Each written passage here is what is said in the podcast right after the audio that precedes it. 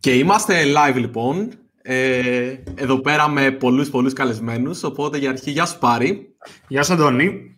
Γεια σας παιδιά, έχουμε μαζί μας ε, εδώ πέρα τρεις ε, πολύ ωραίους καινούριους φίλους ε, που κάναμε πρόσφατα. Το Γιάννη, την Ασπασία και το Δαμιανό. Ε, θα μας πούνε λίγο περισσότερα για εκείνοι για τους αυτούς σε λίγο.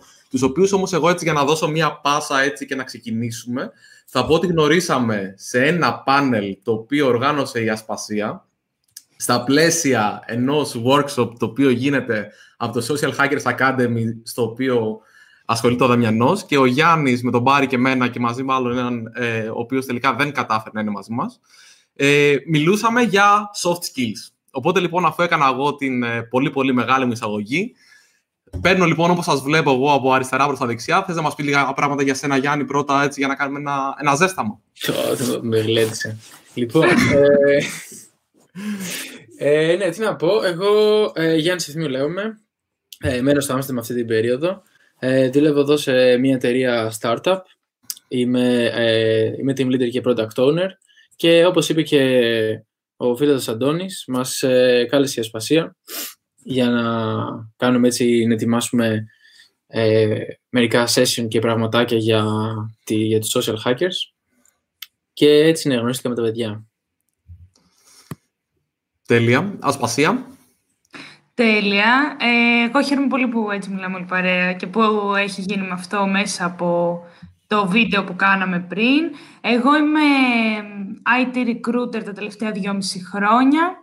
Η σχέση μου δηλαδή με την πληροφορική είναι ότι σας ψάχνω. Ε, και μαζί με το Δαμιανό, με τους, με τους social hackers, κάνοντας, θα εξηγήσει και ο Δαμιανός το κάνουμε περισσότερο, ε, κάνοντας κάποια έτσι εκεί ε, workshop για CV training και τέτοια, ήρθε και προέκυψε το soft skills training, που λόγω COVID το κάναμε online και κάπως έτσι καταλήξαμε να τα κάνουμε όλο online. Ε, οπότε αυτό προς το παρόν θα πω και δίνω πάσα σε ένα πίσω. Τέλεια. Πάρη, εσύ δεν θα πεις τίποτα. Είμαι λίγο έτσι αυταρχικός σήμερα, οπότε θα πάω στο Δαμιανό με τη μία, ο οποίος θα μας πει και πού βρίσκεται, γιατί έχει πολύ πλάκα η ιστορία. Σκληρό σε βρίσκω πολύ. Ε, εγώ, εγώ αυτή τη στιγμή βρίσκομαι ε, στη Χιλή, ε, που έχω έρθει κυρίως για επαγγελματικούς λόγους, για την οργάνωσή μας.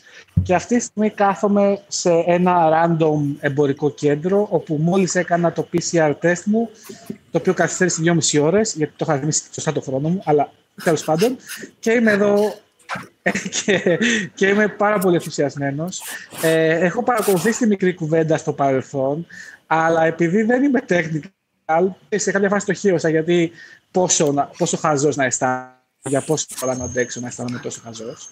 Ε, αλλά πραγματικά θαυμάζω πολύ αυτό που κάνετε και το community που χτίζετε και το, όλα τα dev communities είναι, είναι πάρα πολύ σημαντικά για να ε, επεκτείνουμε την αγάπη ε, για τον προγραμματισμό ε, παρότι δεν είμαι technical, ξαναλέω.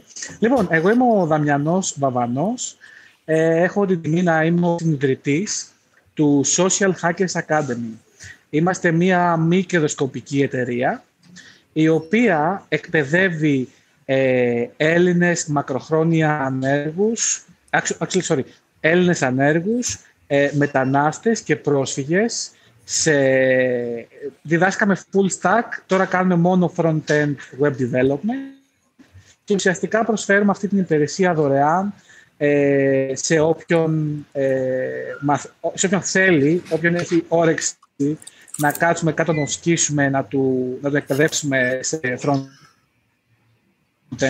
και με απότερο σκοπό ε, αυτός ο μαθητής να, να τον βοηθήσουμε, να τον υποστηρίξουμε ε, να ξεκινήσει την καριέρα του ε, στο tech.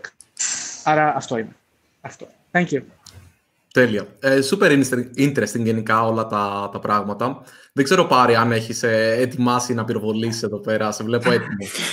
Έτσι, φορτωμένος. Ε, εγώ θέλω, θέλω για αρχή, βασικά έχω πολλές ερωτήσεις να κάνω, οπότε θα ξεκινήσω από το Δαμιανό, μιας και ήταν ο τελευταίος που μιλούσε. Και θέλω να ρωτήσω ποιο ήταν το έναυσμα για να ξεκινήσει το Social Hackers Academy, το οποίο εμένα μου ακούγεται πάρα, πάρα πολύ καλή πρωτοβουλία, γιατί η αλήθεια είναι ότι το software γενικά, ίσως και άποψη design, αλλά ιδιαίτερα το software development, είναι αρκετά προσβάσιμο. Αν θέλεις να εξειδικεύσεις κάποιος, κάποιον ο οποίος είναι ε, ανειδίκευτο προσωπικό αυτή τη στιγμή, είναι νομίζω από τα πιο προσβάσιμα επαγγέλματα για να μπορέσεις να βοηθήσεις κάποιον να αποκτήσει μια ειδίκευση για να κάνει, για να κάνει την αρχή του σε ειδικευμένη εργασία. Οπότε εγώ το, το θεωρώ φοβερή πρωτοβουλία και από άποψη αυτό το οποίο προσφέρεις εν τέλει στην κοινωνία και το θεωρώ και πάρα πολύ πρακτικό. Δηλαδή, αν θες να ξεκινήσεις να πιάσεις κάποιους, να τους κάνεις on board σε ένα είδος επαγγελμάτων, εμένα μου ακούγεται πάρα πολύ. Οπότε πίσω από αυτό, εγώ θα ήθελα για αρχή να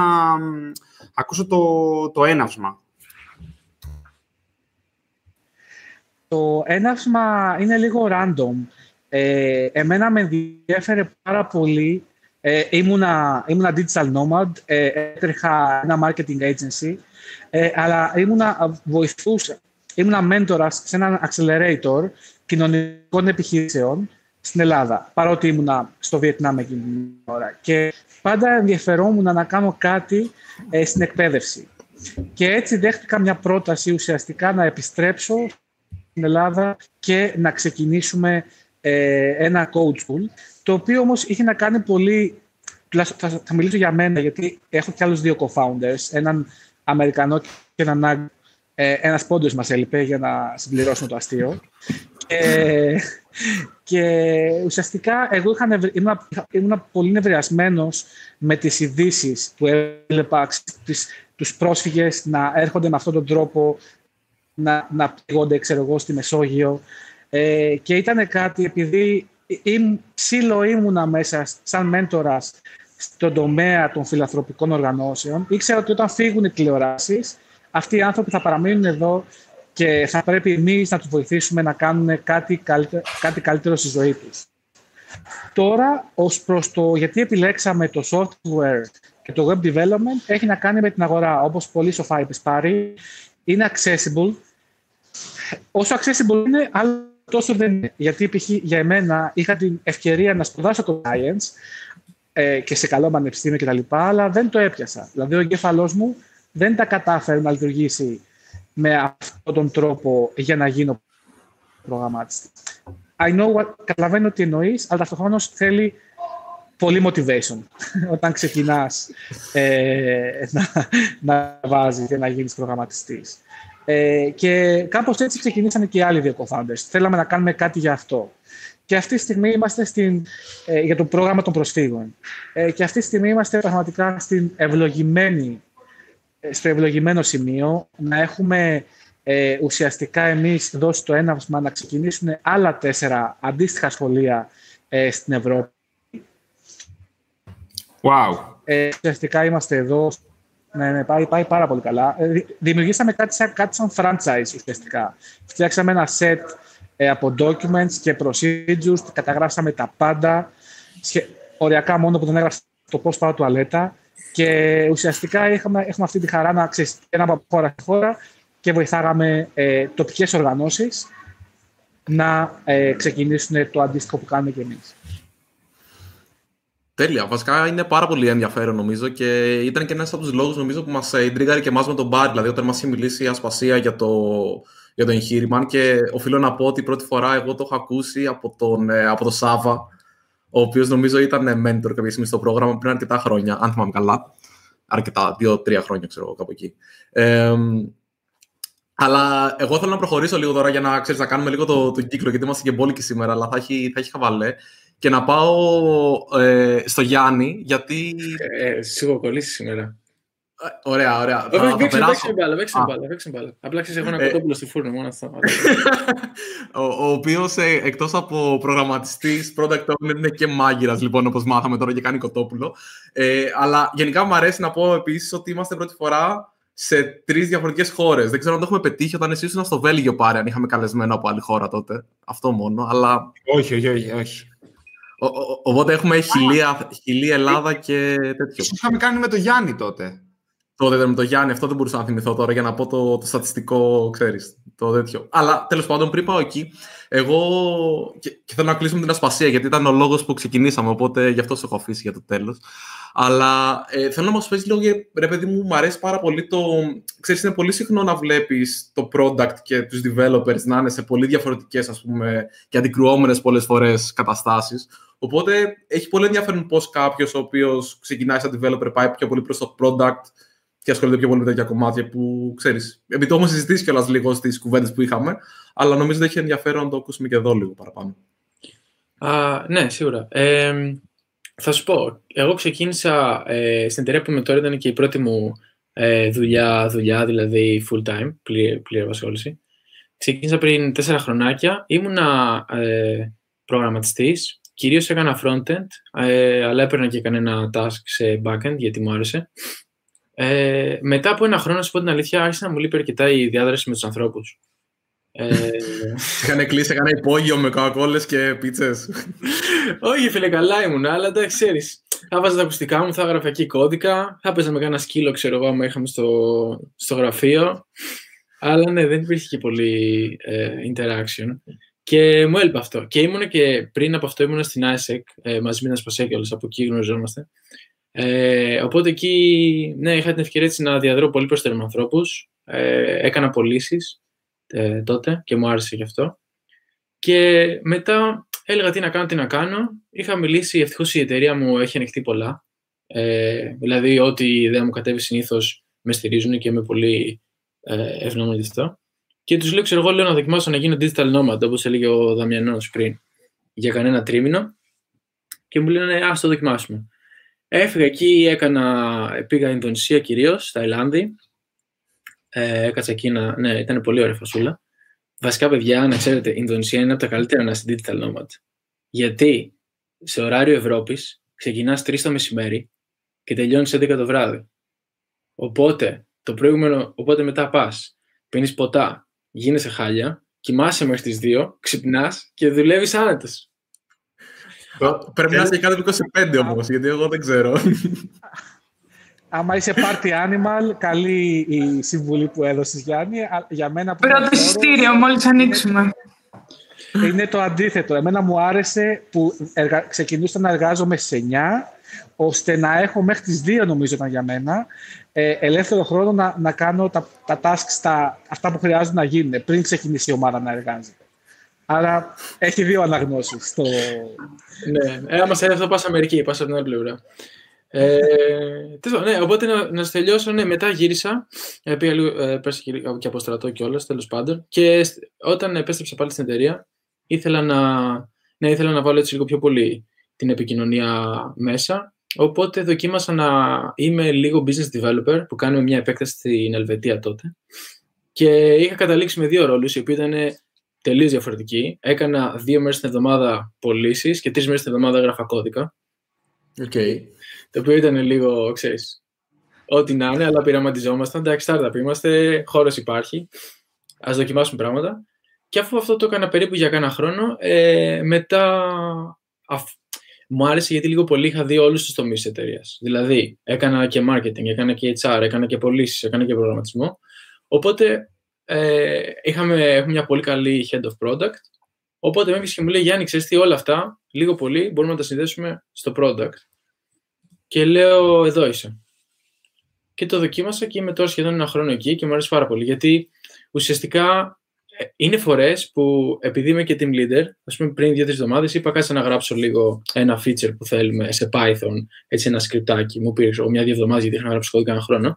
Αλλά εντάξει, ξέρεις. Οπότε ε, είναι νομίζω πολύ ωραίο το product ε, όταν έχεις background πληροφορικής και άμα είσαι και product owner που είμαι εγώ που λίγο πολύ μπορείς να ε, κάνεις coordination σε μια ομάδα. Άρα είναι το κλασικό, γράφει ένα σκριπτάκι και μετά λες: Παιδιά, εγώ το έκανα, κάπως δουλεύει, δεν δουλεύει τίποτα. Πέφτουν τα συστήματα και λες: Φτιάξτε το τώρα. Αυτό ακριβώς. Ακριβώς. Είμαι σε μια φάση, άντε, ποιος το κάνει code review. Αυτό και είναι όλοι, κανείς δεν ψήνεται να κάνει code review. Όχι, εντάξει. Γενικά, πάντως, όντως είναι πολύ ενδιαφέρον και νομίζω ότι νιώθω θα πάμε και προς το digital nomad ε, πιο μετά. Αλλά για να, για να κλείσω λίγο το, το κύκλο. Ε, Ασπασία, εσύ από το HR, πώς βλέπεις τους developers και τα soft skills γενικότερα; Ναι, ε, να πάρω μια ανάσα. Ε, η αλήθεια είναι ότι εγώ είμαι στο κομμάτι μέσα από recruitment agency στα τελευταία δυόμιση χρόνια και βλέπω μεγάλη εξέλιξη. και στο κομμάτι του τι θέλει και ο προγραμματιστής να έχει, γιατί νομίζω ότι πλέον έχουν αρχίσει και καταλαβαίνουν παιδιά που είναι developers και γενικότερα βρίσκονται στο κομμάτι του προγραμματισμού ε, την αξία που έχουν για αυτούς τα soft skills, οπότε και αυτοί τα κυνηγάνε μόνοι τους. Ε, αλλά πάντα νομίζω ότι το, το βασικό κομμάτι είναι ότι εσείς σαν, ε, σαν αντικείμενο εργασίας χρειάζεστε αρκετή αλγοριθμική σκέψη, η οποία εξής, καταναλώνει νομίζω ένα κομμάτι στο processing του, του επικοινωνιακού ας πούμε, ανθρώπου ή άλλων κομματιών. Οπότε, ναι, θεωρώ ότι εντάξει, τα κυνηγάμε περισσότερο εμείς σαν recruiters και σαν ομάδες. Θέλουμε τα πολυμηχανήματα, δηλαδή ο Γιάννης είναι πάντα θα είναι ο ιδανικός candidate. Δηλαδή, μπορείς να τον πετάξεις και να κάνει και πωλήσεις ξαφνικά και να σου φέρει και income εκεί που, δεν, που γράφει και το Python σκριπτάκι. Αλλά αυτό που νομίζω εμένα με έχει βοηθήσει πάρα πολύ να καταλάβω περισσότερο τη δική σας νοοτροπία είναι ότι δούλεψα δίπλα σε ομάδες. Γιατί έτσι όπως ήταν η ιδιομορφία της εταιρείας μας, τέλος πάντων υπήρχαν και τέλο, οπότε καθόμουν στα γραφεία μαζί τους. Οπότε τους άκουγα, ας πούμε, να κάνουν scrum meeting, ξέρω εγώ, ή να κάνουν retro. Και κάπως ψιλοκαταλάβαινα τι γινόταν. Εν τω μεταξύ, επειδή δούλευα, δούλευα και σε εταιρεία η οποία έκανε HR συστήματα, οπότε εγώ καταλάβαινα το product, μπορούσα πολύ περισσότερο να επικοινωνήσω μαζί τους και να τους εξηγήσω και εμείς πώς το βλέπουμε, να μου πούν και εκείνοι πώς το βλέπουν. Και κάπως έτσι έχω καταλήξει ότι είστε πολύ ενδιαφέροντα έτσι, όντα. Πλάσματα. Έλεπες και πλάσματα, πραγματικά. ναι. Πάντα θα υπάρχει μια έκπληξη. Εγώ θέλω να ρωτήσω την Ασπασία, μιας και έχει δει πέντε πράγματα στο χώρο του HR τον τελευταίο καιρό, όταν έρχεται η ώρα να, να μιλήσει με έναν επόμενο, ας πούμε, candidate developer, υπάρχουν κάποια πράγματα τα οποία με το που τα δεις είναι red flag για αυτό το άτομο από άποψη soft skills, ας πούμε, και λες, όπα, εδώ έχουμε θέμα.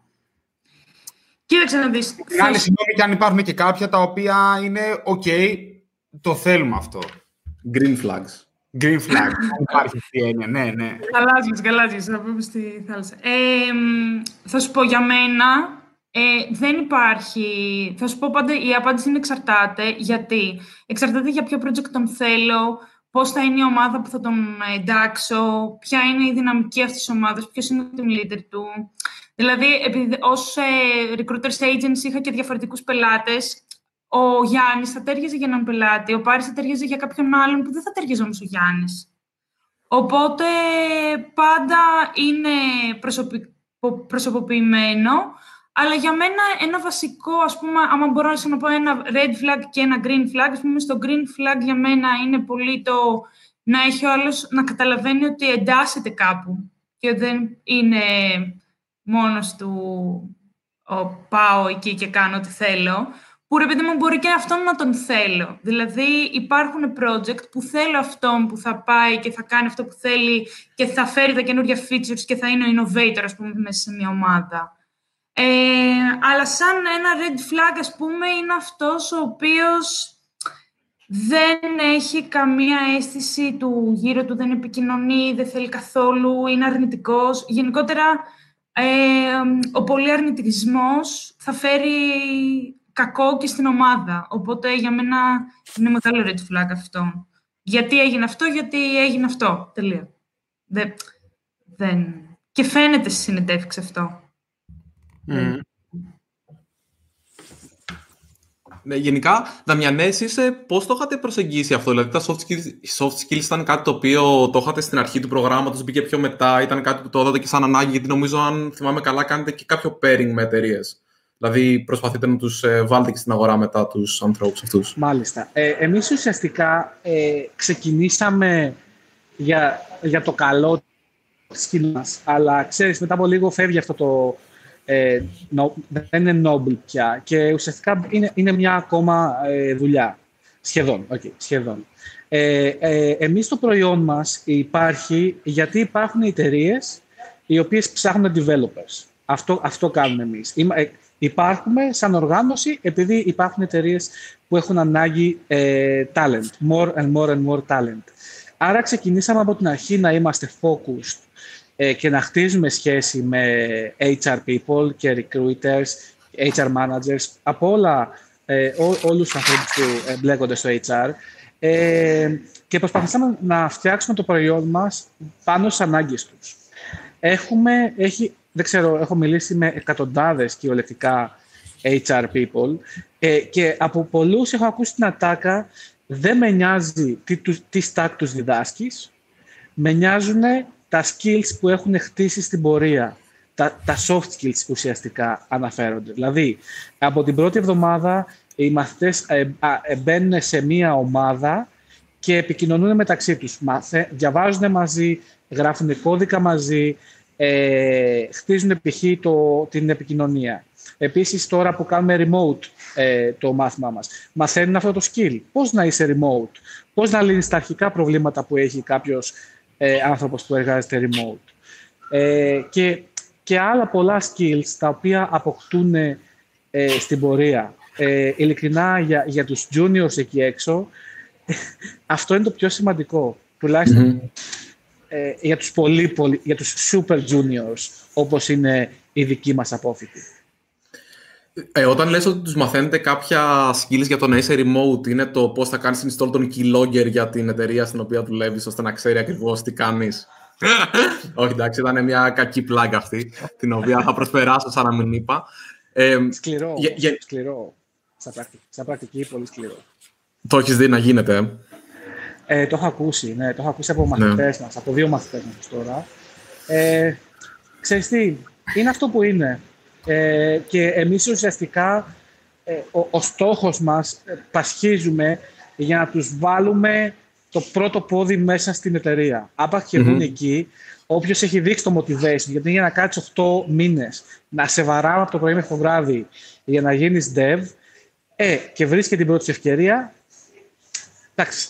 Ε, ε Δυστυχώς οι μαθητές μας, επειδή ανήκουν σε πιο ευάλωτες ομάδες, λόγω λιγότερων ευκαιριών, θα ανεχτούν και τον keylogger.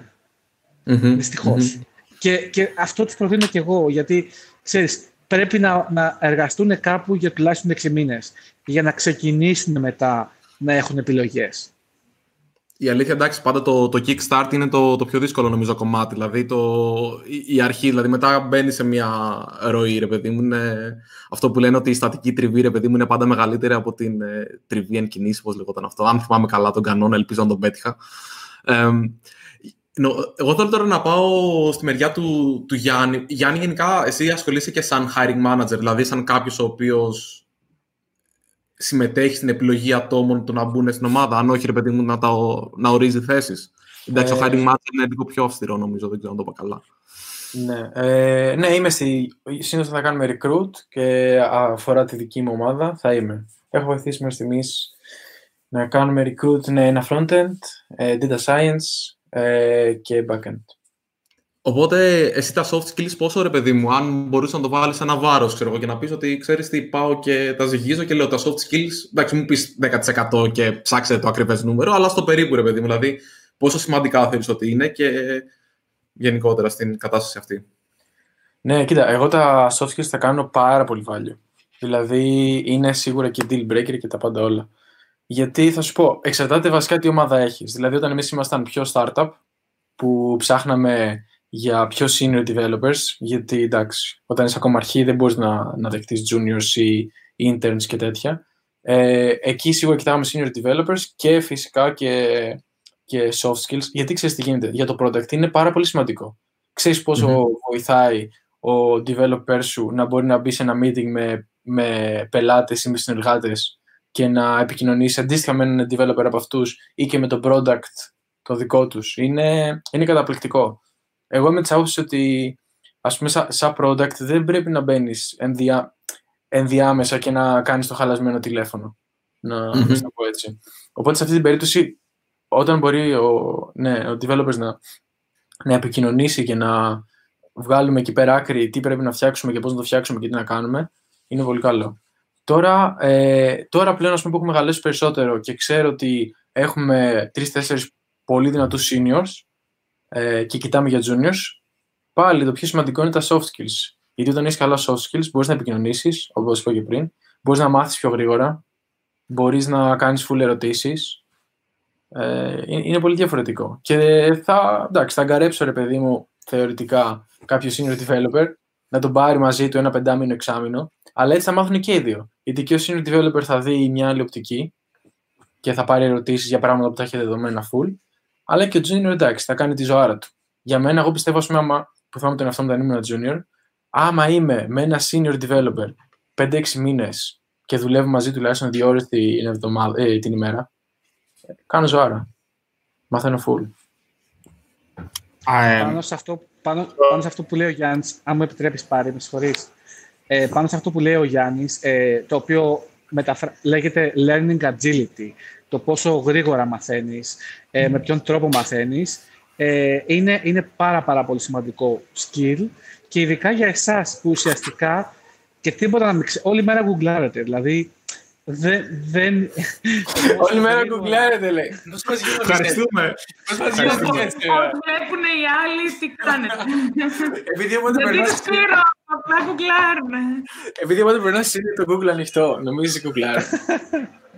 Επειδή η φάση γενικά είναι ότι οι, οι τεχνολογίες προχωράνε τόσο γρήγορα, ε, όλα αλλάζουν τόσο γρήγορα, δηλαδή το, το, το adaptability και το πόσο γρήγορα θα μάθεις είναι πάρα πολύ σημαντικό. Ε, εγώ συμφωνώ. Αυτό που θέλω να προσθέσω, αν και λείπει ο Γιάννης, ελπίζω να μ' ακούει και να μπορεί, μπορεί να σχολιάσει γυρίζοντας. Είναι αυτό το οποίο λέω πάντα είναι ότι έστω ότι πρέπει να διαλέξω ένα άτομο να έρθει σε μια ομάδα για την οποία είμαι υπεύθυνος αυτή τη στιγμή. Μου είναι πολύ πιο εύκολο να πιστέψω ότι αυτό το άτομο μπορεί να μάθει ένα skill το οποίο δεν έχει, ακόμα και αυτό να είναι μια γλώσσα προγραμματισμού από το μηδέν. Δεν συζητάμε για frameworks, βιβλιοθήκες και τέτοια πράγματα, παρά να επικοινωνεί με έναν τρόπο με τον οποίο είμαστε συμβατοί. Αυτό είναι, είναι, θέλει απίστευτη δουλειά. Δηλαδή, ξέρεις, λες, OK, πώς να κάνω μια web εφαρμογή σε Python; Θα μπεις, θα γράψεις, θα κάνεις copy-paste, κάτι θα λειτουργήσει. Ε, το πώς να είμαι κοινωνικός με τον τάδε τρόπο ή δεν ξέρω εγώ τι, αυτό ή γίνεται ή όχι. Δηλαδή, δεν λέω ότι δεν καλλιεργείται, καλλιεργείται. Αλλά δεν είναι στο. ε, Όλα καλλιεργούνται, όλα είναι επίκτητα. Αλλά δεν είναι, πρέπει να, είναι- αυτό πρέπει να είναι πηγαίο, δεν είναι στο επίπεδο του, του tutorial. Αυτό, οπότε και- και για μένα είναι σου- πάρα πάρα πάρα πολύ σημαντικό όλο αυτό. Είναι μια διαδικασία. Το tutorial ενδεχομένως να σε κάνει πιο aware ότι π.χ. σου λείπει αυτό το skill και να πάρεις μία τακτική, να πεις «Α, για να κάνω αυτό, ίσως να δοκιμάσω αυτό» και να το πάρεις αυτό το tutorial. Αλλά κατά- κατά τα άλλα θέλει ε, υπομονή. Θέλει, θέλει υπομονή και να δώσεις στον εαυτό σου την ευκαιρία να μπει σε ένα περιβάλλον όπου θα αποκτήσεις αυτά τα skills. Γιατί είναι πολύ δύσκολο να τα μετρήσεις. Δηλαδή, πώς μετράς το αν είμαι επικοινωνιακός. Δεν, δεν ξέρω. Ίσως η, η ασπασία ξέρει κάτι τέτοιο, αλλά Ναι, όντως, μπορεί να μας διαφωτίσει. Εντάξει, υπάρχουν ε, διάφορα metrics και ε, πράγματα που μπορείς να κάνεις σε test, assessments. Αν και εντάξει, δεν- εγώ δεν είμαι fully σε αυτό. Ε, γιατί αυτό και ο κάθε άνθρωπος έχει το, το, το αβάνι του, ρε παιδί μου, του, του επικοινωνιακού. Δηλαδή, μιας και πιάσαμε το επικοινωνιακό, ας πούμε. Μπορεί μετά είναι και στο πώς μέσα στην ομάδα καταλαβαίνει ο άλλος ότι ξέρεις τι, ο Πάρης ε, μπορεί να είναι τόσο ανοιχτός και το προσπαθεί όμως. Δηλαδή, δ- δεν πρέπει να κάνεις exclude κι εσύ σαν ο άλλος άνθρωπος μες στην ομάδα τον, που προσπαθεί να, να αποκτήσει ένα skill. Αλλά για μένα το βασικό είναι να, να προσπαθείς να παίρνεις εμπειρία. Δηλαδή, η έκθεση ή οποιαδήποτε έκθεση μπορεί να μην είναι απαραίτητα ένα skill μέσα στον εργασιακό χώρο που το κερδίζεις. Μπορεί να το κερδίζεις ε, σε ένα, whatever, σε ένα γήπεδο, ξέρω εγώ, που ξαφνικά φωνάζουν όλοι και εσύ προσπαθείς να καταλάβεις τι θέλεις να ακούσεις. Θέλεις να κάνεις focus, ας πούμε, στο το παιχνίδι και ότι αν είναι όντως φάουλ ή όχι, ή θέλεις να οπαδιστείς, οπότε θα αρχίσεις και εσύ να φωνάζεις. Εκεί πρέπει να, ουσιαστικά να αρχίσεις να καταλαβαίνεις που, πόσο μπορείς να επικοινωνήσεις με το τι συμβαίνει γύρω σου και πού. Δηλαδή και σίγουρα είναι εμπειρικό. Και είναι πάνω σε αυτό που είπε ο Γιάννης για τον ε, senior developer, παίζει ρόλο για μένα πολύ και το ότι και αυτός ακόμα κερδίζει soft skills, δηλαδή τα soft κάπου. Είναι κάτι το οποίο το κερδίζουμε συνεχώς και έχει να κάνει απλά με τη διαφορετικό ρόλο που ενδεχομένως έχουμε ή το επίπεδο soft skill που θέλουμε, ας πούμε. Δηλαδή, Ε, μπορεί να είμαι OK επικοινωνιακός για να επικοινωνήσω με την ομάδα μου, αλλά να μην είμαι επικοινωνιακός για να επικοινωνήσω με ένα πελάτη. Ναι, νομίζω, νομίζω βασικά είναι καλό να διαχωρίσουμε. Δηλαδή, το, επειδή πολλές φορές όντως το έχω καλά soft skills, λίγο συγχαίρεται με το ότι είμαι επικοινωνιακός ή είμαι, ξέρω εγώ, η ψυχή της παρέας ή οτιδήποτε άλλο. Αυτό όμως δεν, ναι, έχει, όχι απαραίτητα. δεν, ναι. δεν έχει άμεση σχέση. Δηλαδή, νομίζω το, το, όταν λέμε επικοινωνία, δεν εννοούμε το ότι θα πάω και θα πω Ω πάρει καλημέρα, τη φασούλα, πώς πήγε ο Ολυμπιακός χθες, δεν ξέρω κι εγώ αν έπαιζε. Δηλαδή, δεν είναι απαραίτητα ρε παιδί μου αυτό, αλλά είναι και το ότι θα μπορέσω να μιλήσω με τον Μπάρι για ένα πράγμα και να καταλάβουμε τη μέγιστη δυνατή πληροφορία και δύο από τη συζήτηση αυτή. Δηλαδή, νομίζω η επικοινωνία έγκυται στη μετάβαση πληροφορίας από το, από το ένα άτομο στο άλλο. Έτσι. Δεν είναι απαραίτητο ότι είμαι party animal. Όχι ότι είναι κακό ρε παιδί μου να παρτάρεις και να ξυπνάς τι δύο, Γιάννη. Δεν το λέω για σένα. Δεν είναι απαραίτητα αυτό. Όσο βγαίνει δουλειά, φίλε, όσο βγαίνει δουλειά. Αυτό μα νοιάζει. Ε, δεν είναι απλά συνή, συνήθως, δηλαδή τα άτομα που, που, έχουν ζήσει και περισσότερες εμπειρίες εκτός ε, εργασιακού περιβάλλοντος έχουν και μπορούν και πιο εύκολα να κάνουν την επικοινωνία και την πληροφορία. Γιατί, γιατί έχουν, έχουν έρθει σε επαφή με πολύ διαφορετικούς ανθρώπους οι οποίοι εν τέλει έχουν διαφορετικές προσλαμβάνσεις και άρα και ο ίδιος έχει καταλάβει ότι αλλιώς θα μιλήσω στον Πάρη, αλλιώς στον Αντώνη, αλλιώς στον Γιάννη, στον Δαμιανό, οπότε και όταν είμαι εργασιακά θα το βάλω αυτό στο πλαίσιο. Απλά σίγουρα soft skills δεν είναι μόνο επικοινωνία, είναι πάρα πολλά πράγματα. Νομίζω αν κάποιος γκουγκλάρει θα αγχωθεί από τα πόσα soft skills έχουν φτιάξει. Υπάρχουν soft skills των soft skills, υποενότητες των υποενοτήτων. Ε, που εντάξει, για μένα είναι και too much. Δηλαδή, και αν πάει κάποιος recruiter και αρχίσει και ψάχνει τα μπουλετάκια, για μένα κάνει λάθος. Χάνεται και το νόημα. Μετά σταματάει ίσως να είναι ναι, ναι, ναι. ανθρωποκεντρικό. Καταρχάς, Έχω διακόψει. Τέξεις κιόλας. Sorry, sorry. Διέκοψα τον Αντών, πήγε, πήρα ανάσα και, και πετάχτηκα. Εγώ, sorry που πετάχτηκα, αλλά θέλω να ρωτήσω το εξής και, και τα τρία άτομα. Γιατί έχω μία. Βασικά και τον, και τον Αντώνη. Εμένα; Α, εντάξει, Όχι, και τον Αντώνη και τον Αντώνη. Γιατί όλοι σας δουλεύετε, νομίζω, περισσότερες ομάδες από ότι εγώ. Γιατί αυτή τη στιγμή εγώ κατά βάση δουλεύω με τους πελάτες μου. Οπότε αυτό δεν το λες ομάδα με την έννοια. Εντάξει, έχουμε μία επαφή, αλλά δεν είναι το ότι full time είμαι. Ε, θέλω να ρωτήσω, κατά ψέματα υπάρχουν άτομα, ειδικά η δουλειά μας το ευνοεί να, να υπάρχουν και να δουλεύουν άτομα τα οποία είναι εσωστρεφή. Πιστεύετε, βασικά θέλω να ρωτήσω το εξής. Τα άτομα τα οποία είναι seniors και είναι καιρός σε μια εταιρεία έχουν, όπως και να το κάνεις, έχουν μια αυτοπεποίθηση παραπάνω και είναι πολύ πιθανό να έχουν κάποιες λίγο πιο επιθετικές συμπεριφορές, όχι με την έννοια να σου επιτεθούν έτσι, αλλά λίγο ξέρεις, πιο δοστρωτήρες. Ε, αυτό το έχετε δει, δεν ξέρω ο καθένας πώς θέλει να απαντήσει, να επηρεάζει το, το πόσο μπορούν να εξασκήσουν τα soft skills τους άτομα τα οποία είναι πιο ισοστρεφή και δυσκολεύονται ίσως σε αυτό. έχετε, υπάρχει κάποια ισορροπία που έχετε δει, παρατηρήσει πάνω σε αυτό; Εγώ θα ήθελα να το... Δηλαδή άτομα τα οποία θέλουν, αλλά λόγω της προσωπικότητας των πιο senior και άτομα με περισσότερη αυτοπεποίθηση, υπάρχει μια δυσκολία εκεί. Ε, μπορώ να πάρω το λόγο πρώτη; Ε, ε, εδώ μιλάμε, δεν ρωτάμε. Ωραία,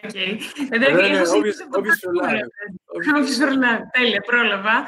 Ε, εγώ το έχω παρατηρήσει αυτό που λες. βασικά η κολλητή μου είναι dev και είναι ο dev ο εσωστρεφής dev. Δηλαδή και με μένα ε, δυσκολευόμαστε αρκετές φορές να, να επικοινωνήσουμε κτλ. Οπότε είναι αρκετές εσωστρεφές. Ε, και όντως, όταν έχει απέναντί της ε, άτομα πολύ οδοστρωτήρες, δυσκολεύεται να, να επικοινωνήσει και να σταθεί, ας πούμε, και να, να ανοίξει και αυτή τα φτερά της, αν μπορώ να το πω έτσι. Ωστόσο, νομίζω ότι μπαίνεις σε ένα περιβάλλον και το πρώτο πράγμα που είναι πολύ σημαντικό να κάνεις είναι να παρατηρείς.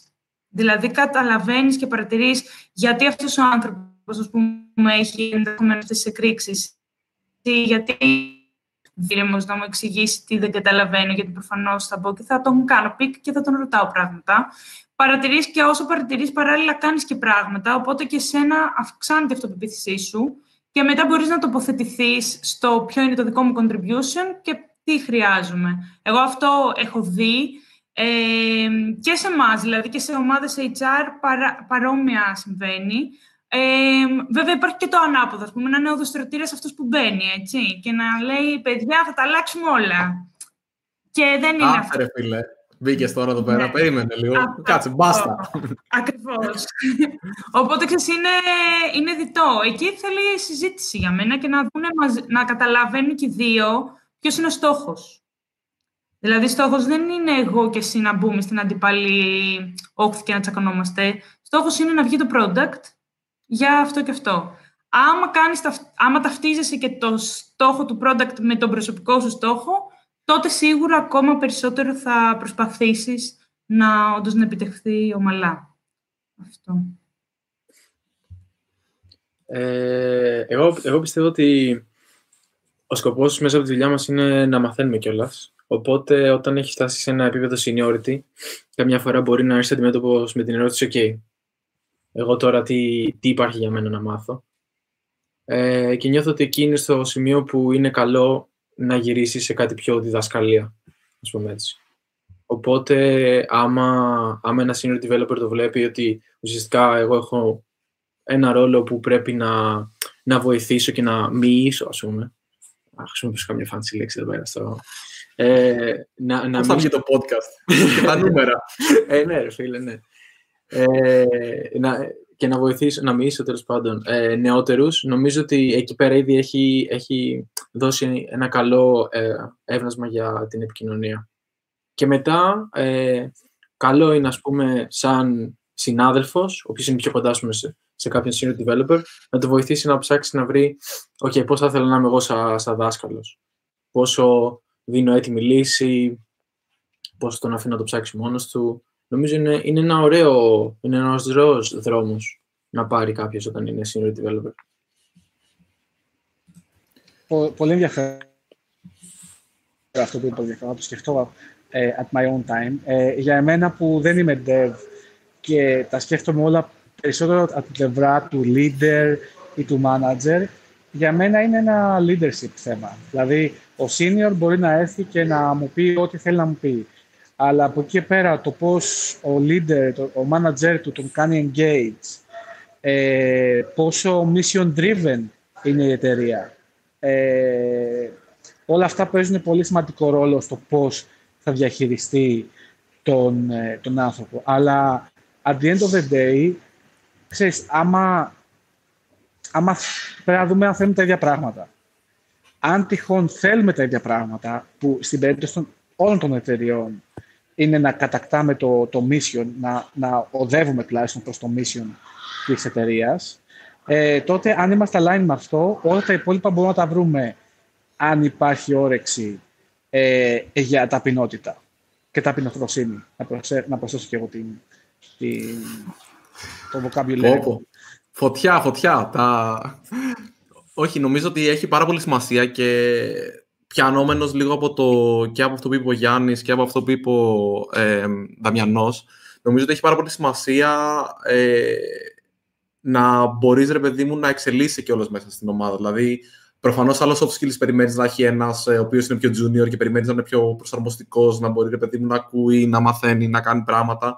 Όσο πηγαίνεις στο seniority, όσο αυξάνεται και ανάλογα και με τον ποιο δρόμο θα ακολουθήσεις, γιατί θεωρώ ότι το management και το team leadership, να το πω έτσι, ρε παιδί μου, δηλαδή το πάω να γίνω architect, είναι πολύ διαφορετική δρόμη στο τι θα ακολουθήσει ένας ε, προγραμματιστής. Οπότε διαλέγοντας εκεί πέρα το, ξέρεις τι, εγώ θέλω να μπορώ να μεταλαμπαδεύω μια γνώση ή θέλω να μπορώ να βρίσκω τα προβλήματα και να τα λύνω για να πηγαίνουν πιο γρήγορα οι άνθρωποι, που είναι ο manager, σε αυτή την περίπτωση. Όχι απαραίτητα πάντα, γιατί πολλές φορές είναι το να σου κάνω, ξέρεις, το, το time sheet κάτω να δούμε τι, τι έκανες χθες.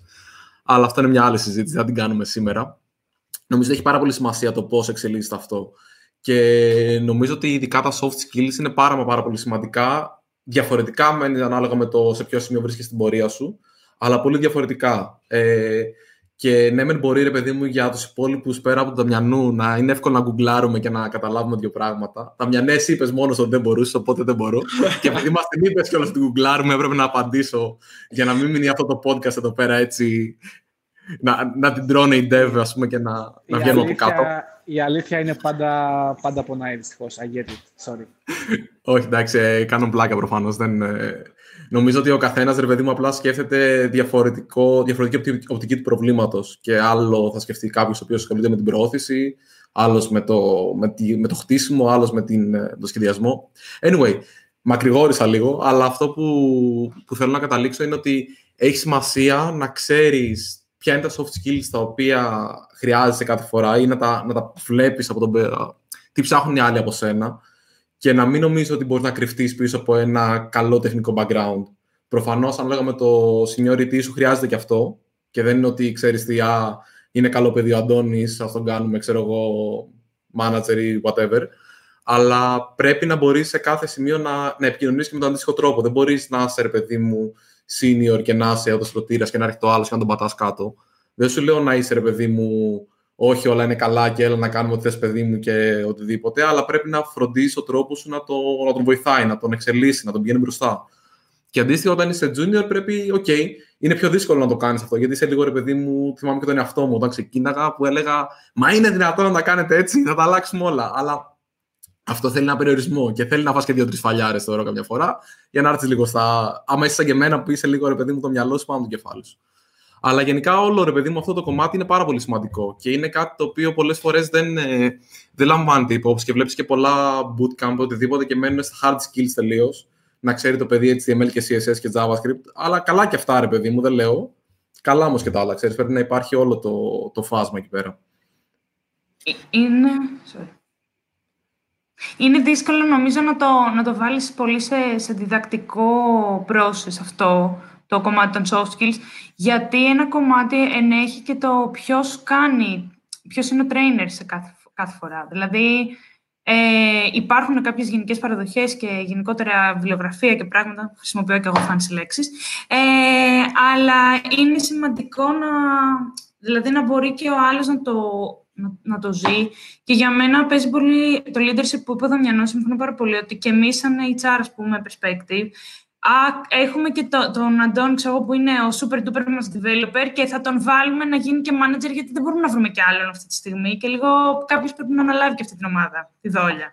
Αλλά να μην μπορεί καθόλου, ας πούμε, ο Αντώνης να το κάνει αυτό όντως. Είναι ε, by default πας να καταστρέψεις ό,τι έχεις χτίσει. Δηλαδή θα ήταν προτιμότερο να πεις ότι καλύτερα να είναι self ε, μόνος του ο Αντώνης και να, να, να μπορεί να μπουστάρει την ομάδα διαφορετικά και να κάνει την leader team leading κάποιος άλλος, ας πούμε. Ε, οπότε το, το ψηλο, ψιλογίνεται και όλο αυτό μαζί. Έχω 38 τέτοιο παράδειγμα από ομάδα με την οποία είχα δουλέψει πιο παλιά, όπου ρε παιδί μου υπήρχε ένας πολύ καλός προγραμματιστής, ο οποίος είχε στήσει μεγάλο μέρος της, ε, του προϊόντος, ας πούμε, ας το πούμε, που ήταν αυτό.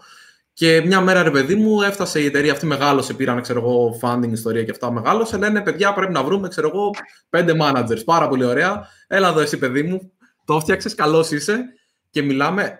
Και ήταν αυτός δυστυχισμένος, δηλαδή το έλεγε, παιδιά, δεν αντέχω την καθημερινότητά μου. Δεν μπορώ να το κάνω αυτό το πράγμα, δεν το γουστάρω. Θέλω, ρε παιδί μου, εγώ να κάτσω εκεί πέρα, στο υπόγειό μου, με τους σκύλους μου που έλεγε πριν ο Γιάννης, ρε παιδί μου, βάλτε με να. Αυτό του άρεσε. Με αυτό, ρε παιδί μου, έβρισκε τέτοιο. Και αναγκαστικά και αυτοί οι οποίοι πήγαν από κάτω του προσπαθούσαν να βρουν ρε παιδί μου τη βοήθεια την έξτρα που θέλανε από αυτόν. Οπότε το ότι είμαι καλός developer και θα γίνω manager νομίζω ότι είναι πολύ πολύ συχνό λάθος το οποίο γίνεται από, από εταιρείες και δεν... Ναι, ναι. προκαλεί δηλαδή πρόβλημα σε όλους. Μα, μα το πρέπει να το κάνεις. Και αν, sorry, ναι. και αν πρέπει Sony και να το κάνεις και θέλει και ο dev να το κάνει, πρέπει να τον εκπαιδεύσεις. Δεν είναι επειδή είναι senior σε μια θέση, είναι ικανός να είναι και manager.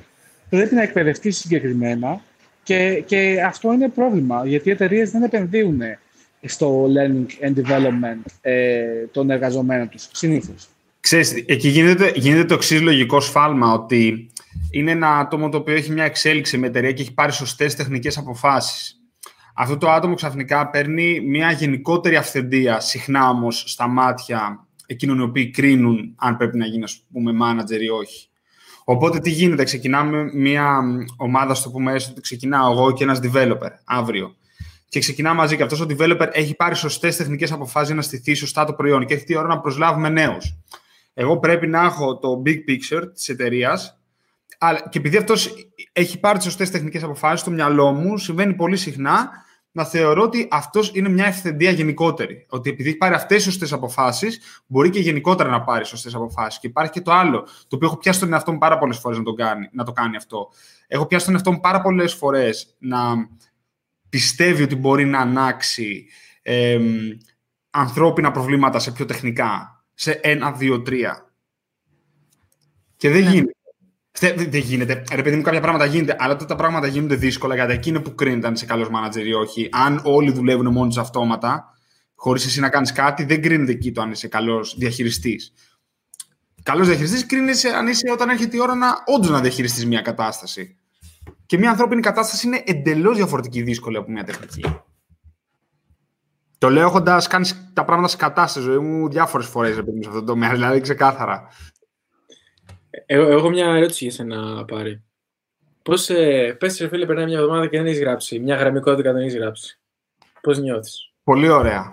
Πολύ ωραία. Θα σου πω όμως τι θέλω εγώ, γιατί έχει τύχει να κάνω τις κουβέντες. Εγώ θέλω κύκλους γενικά σαν άτομο. Τι, θα αρέσει να κάνεις μόνο τι να κάνεις γύρω-γύρω.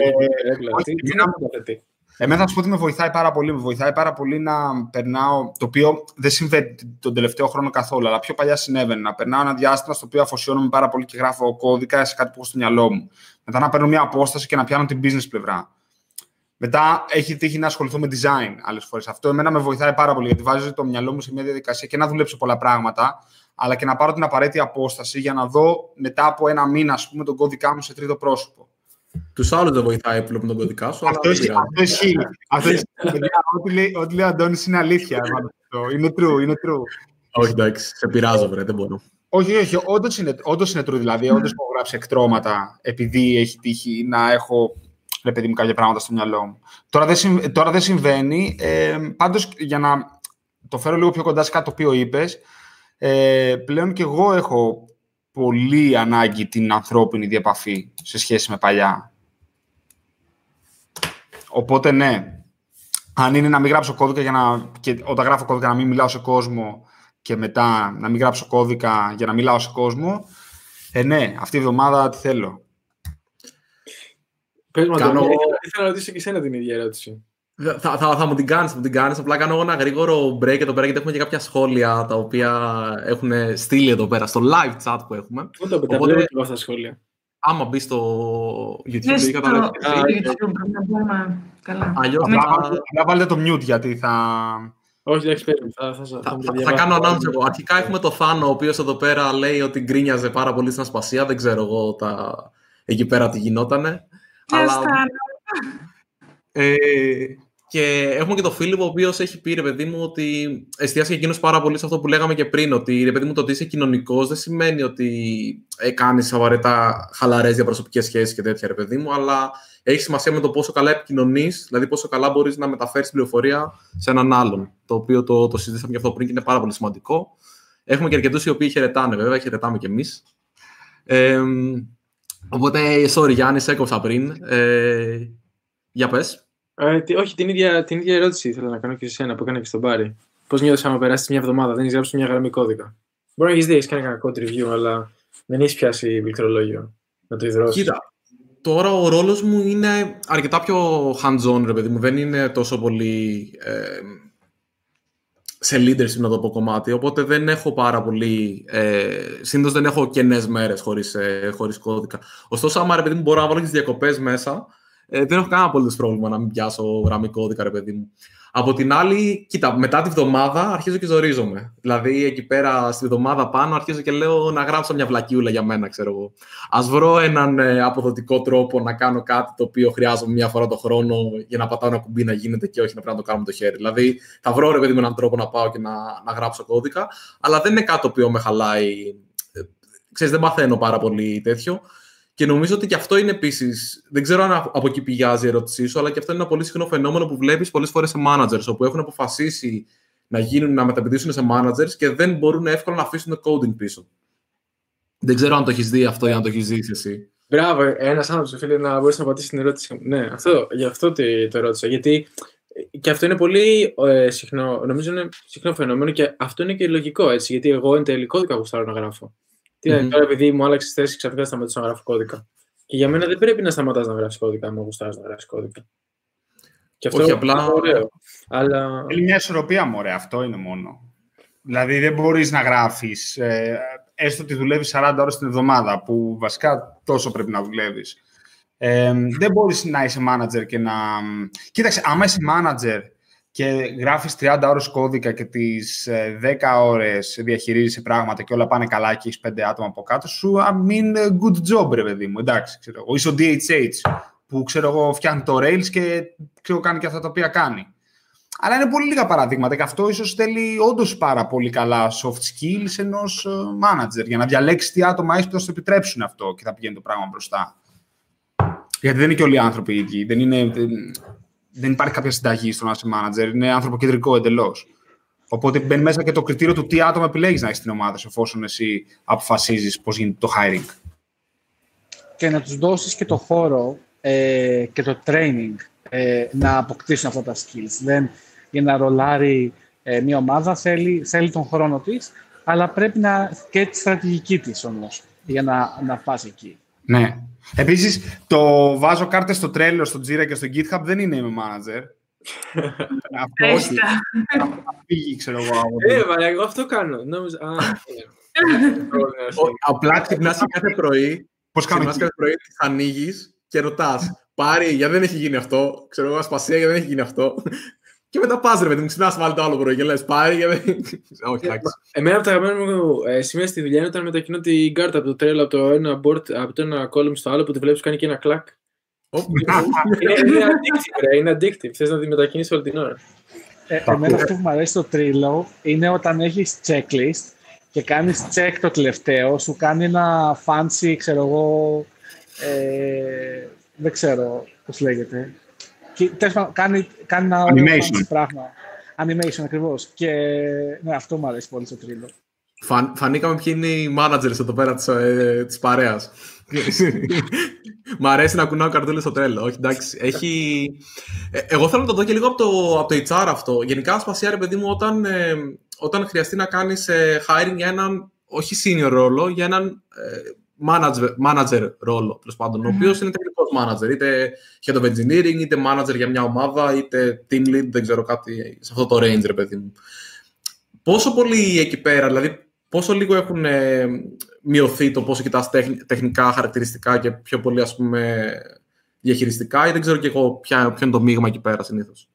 Ε, αυτό εξαρτάται πάλι από το μέγεθος νομίζω της, ε, της ε, εταιρείας και το πώς έχει φτιάξει τη, τη, πώς να το πω, πόσο έτοιμη είναι να έρθει ένας μάνατζερ που να μην έχει τόσο τεχνικό, να κάνει τεχνικά πράγματα, ας πούμε. Αν δεν είναι η ομάδα σε stage που ο, ο, ο senior πλάβλα manager, αυτός ο άνθρωπος μπορεί να κάνει μόνο τη διαχείριση της ομάδας, πρέπει ο άνθρωπος ο οποίος θα προσληφθεί να είναι και κοντά στα να είναι updated στο τι τεχνολογικά συμβαίνει στην ομάδα που θα αναλάβει, να ξέρει να μπορέσει να μπει hands-on όταν έχει on fire το πράγμα.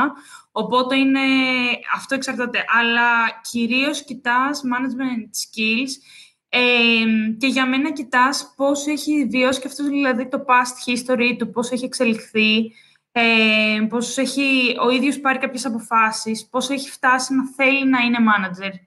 Γιατί mm-hmm. θέλουν να είναι manager γιατί είναι πιο ακριβοπληρωμένοι, όπου λάθος για μένα, γιατί απλά θα σε απολύσουν κάποια στιγμή. Δηλαδή, αν δεν καταφέρεις να κάνεις perform... Τζιζ, τζιζ. Έχεις κάνα χρόνο να βγάλω λεφτά όμως, α. Ε, ναι, εντάξει, ενδεχομένως. Απλά θέλω να πω, ρε παιδί μου, ότι Πλάκα έκανα. Αλλά όντως, επειδή κρίνεις, ρε παιδί μου, από αυτό και μπορεί κάποιος να, να δημιουργήσει πολύ κακό στην ομάδα. Επίσης, εξαρτάται αν αυτός ο άνθρωπος θα έρθει και θα δημιουργήσει την ομάδα του μόνος του ή θα έρθει και θα υπάρχει ήδη ομάδα. Γιατί αν έρθει και υπάρχει ήδη ομάδα, πρέπει να έχει τα soft skills να μπορεί να διαχειριστεί μια ομάδα που είναι που ψιλογνωρίζεται, που έχει ήδη κάποιες νόρμες, κάποιες, ε, κάποια πράγματα και δεν... Πώς θα κουμπώσει αυτό το πράγμα. Για μένα, αν θες όντως να είσαι manager επειδή θες την ε, διαπαφή με τους ανθρώπους και όντως είσαι πιο ανθρωποκεντρικός, είναι ένα καλό δείγμα. Δηλαδή, το ψάχνουμε στη συνεντεύξη αυτό να το, να το δούμε. Ε, γιατί αν όντως σου λείπει πάρα πολύ ο κώδικας, ας πούμε, και εμείς δεν μπορούμε να σου δώσουμε το χρόνο να γράφεις, δεν είσαι δεν, δεν είναι, είμαστε εμείς fit σαν εταιρεία για σένα. Οπότε, εγώ επειδή πραγματικά είμαι από τους ανθρώπους που θέλω να κάνω recruit κόσμο που όντως θα είναι happy ε, με τη δουλειά του και θα είμαι και εγώ μετά που θα, το, θα τον έχω στην ομάδα μου, ε, το κάνω πολύ value το κατά πόσο ταιριάζει και η εταιρεία σε μας. Δηλαδή, δεν διαλέγουμε μόνο οι recruiters υποψηφίους, διαλέγουν και υποψήφοι εταιρείες. Αν και το ξεχνάμε πολλές φορές. Ε, αυτό, νομίζω. Ναι, όχι, είναι, είναι πολύ σημαντικό νομίζω αυτό και επίσης, εντάξει, είμαστε και λίγο κολάνθρωποι developers και άμα ο άλλος δεν είναι τεχνικός δεν το δεχόμαστε εύκολη. Κοίτα, θα σου πω πάντως, πολύ θετικό είναι ότι είστε πολύ ντόμπροι. Δηλαδή θα, θα το πείτε αυτό που έχετε στο μυαλό σας, θα βγάλετε άμα με κάποιο τρόπο, δηλαδή αν παρατηρήσεις μια ομάδα θα καταλάβεις τη δυσαρέσκεια. Ενώ ας πούμε σε μια ομάδα πολιτών μπορεί και να μην το καταλάβεις. Μπορεί και να είναι λίγο πιο... πιο Α, ναι. η, η, η, γκρίνια είναι από τα soft skills που έχουμε. Εντάξει, θα τα έλεγα ότι επικοινωνείτε αυτό που δεν σας αρέσει περισσότερο, παρά γκρίνια. Ε, εκθιάζουμε το Θάνο τώρα, δεν κατάλαβα τι γίνεται. Ο οποίος γκρίνιαζε στην ασπασία. Καλά, ε, εντάξει, συνέβαινε και αυτό, αλλά όχι, δεν το Θάνο. Αλλά ναι, δηλαδή είναι όντως πολύ καλό. Δηλαδή, εγώ χαίρομαι να έχω θέσεις IT, γιατί μπορείς να μιλάς direct με τους ανθρώπους και να καταλαβαίνεις ακριβώς τι θέλουν και που θέλουν να πάνε και θα σου το πούνε κιόλας. Και μετά, όντως, θα σου πούνε και το μισθολογικό που θέλουν, δεν θα σου πούνε κάπου εκεί γύρω και δεν ξέρω τι. Ε, και άμα θέλεις, δώσε μου και αυτά, ας πούμε, και δεν το βρούμε. Οπότε... Μα τόσο θέλω, ξέρεις. Δεν μπορώ να καταλάβω κι εγώ όλο αυτό το πράγμα το πήγαινε, δηλαδή τι πράγμα είναι αυτό; Ψάχνω και σπίτια τώρα, ρε παιδί μου, και κοιτάω και είναι και όλοι λένε εντάξει, κάπου εκεί και το συζητάμε ή πες πόσα θέση. Πες μου τόσο. Εγώ λέω τι νόημα έχει αυτό, ξέρω αν πηγαίνουμε πέρα δόθε. Τι είναι αυτό το πράγμα, δεν μπορώ να το καταλάβω. Συγγνώμη, παιδιά. Απλά το έβγαλα από μέσα μου γιατί παλεύω λίγο τις τελευταίες μέρες και ζορίζομαι. Εντάξει, λίγο παζαράκι έτσι να γίνει λίγο κουβέντα. Τι νόημα έχει, δηλαδή δεν μου αρέσει να κάνω παζάρι. Εγώ ήθελα τόσα λεφτά ή θέλω να πληρώσω τόσα. Δηλαδή, άμα σου λέει τον πας στο μεσίτη και σου λέει ποιο είναι το budget, σου λέει ξέρω εγώ 100 ευρώ. Α, πολύ ωραία. Ε, έχω ένα 120 να στο δείξω. Άμα ήθελα να δω το 120, θα λέγα 120 ευρώ. Δεν μπορώ να καταλάβω δηλαδή, ας πούμε, τι είναι αυτό το πράγμα. Anyway, sorry. Έβγαλα λίγο τα αποθυμένα μου, τώρα μπορούμε να συνεχίσουμε στην πραγματικότητα. Πού ψάχνεις σπίτι. Ε, ε, στο παλιό φάληρο, εγώ είμαι, δεν ξέρω, των νοτίων προαστίων, δεν μπορώ να, να ανέβω πιο ψηλά. Okay. Γιατί έχεις κανένα εδώ πέρα να βρούμε τώρα, δεν πειράζει, να το βρούμε offline μετά. Όχι, εντάξει. Γενικά, πάντως είναι, είναι πολύ ρε παιδί μου το, το soft skills. Ε, εσύ, Γιάννη, γενικά με την ομάδα, ρε παιδί μου, πώς το βλέπεις από τη μεριά, ρε παιδί μου, την τάρ; Δηλαδή, άμα ρε παιδί μου κάτι το οποίο μπορεί επειδή έχεις σκουριάσει τώρα να μην το βλέπεις τόσο πολύ. Ε, μπορεί ρε παιδί μου να μην είσαι τόσο up to date. Δεν ξέρω, τώρα μπορεί και να είσαι. Αλλά υπάρχει ρε παιδί μου. Ξέρεις, προβληματισμός από την ομάδα, άμα δεν υπάρχει κάποια τεχνική απόφαση από τον manager ή από τον team lead. Α, ναι, ξεκάθαρα. Ε, Προβληματισμός. Θα σου πω. Ρε φίλε, εμένα αυτό που μου αρέσει, νομίζω αυτό με έχει βοηθήσει πολύ στο να είμαι team lead, είναι ότι είμαι ο χειρότερος προγραμματιστής ε, στην εταιρεία.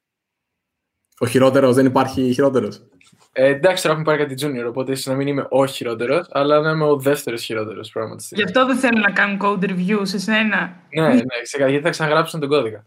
Ε, οπότε, εμένα αυτό να σου με έχει βοηθήσει πάρα πολύ, γιατί ε, το γύρισα πιο πολύ στο product Οπότε, επειδή δουλεύουμε και πολύ agile και εμένα μου αρέσει πολύ το agile για αυτό το λόγο, ε, νομίζω το πιο, το, το πιο σημαντικό πράγμα είναι στην ομάδα ο καθένας να βγάζει αυτό που είναι καλύτερος. Δηλαδή, εγώ δεν πρόκειται ποτέ να προσπαθήσω καν να, ε, να, να σκεφτώ, πόσο μάλλον να, να προτείνω πώς εν τέλει θα κάνουμε implement κάτι, ε, αλλά θα επικεντρωθώ πάρα πολύ στο να ε, έχουμε ξεκάθαρα specifications για το τι χρειαζόμαστε να φτιάξουμε.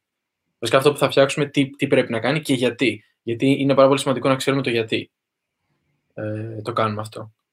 Και μετά ε, υπάρχουν senior developers ε, στην ομάδα μου που θα αναλάβουν να είναι οι tech leads ας πούμε, αυτού του, του product και θα γράψουν technical specifications που θα μεταφράσουν τα, αυτά τα business specifications πώς, ε, το how δηλαδή, πώς θα το βάλουμε στην πλατφόρμα μας. Άρα πρακτικά υπάρχουν κάποιοι πιο technical skilled άτομα, ας πούμε architects, να τους πούμε έτσι, οι οποίοι αυτοί ας πούμε, θα μεταφράσουν τα product specs σε tech specs, ας πούμε, κατά κάποιο τρόπο. Ναι, ναι, ναι, ναι. Αυτό ακριβώς. Και, και εντάξει, εκεί ας πούμε βοηθάει και το background, γιατί αυτά που εν τέλει θα πούνε, θα καταλάβω έτσι ένα γερό 70% ας πούμε. Ε, Και θα, όποτε θα, γενικά πάντα αυτά όλα όταν έχει να κάνει με design και να αποφασίσουμε, προσπαθώ να τα κάνουμε όσο πιο ομαδικά γίνεται. Δηλαδή να είμαστε τουλάχιστον 3-4 άτομα για να ακουστούν και διαφορετικές γνώμες.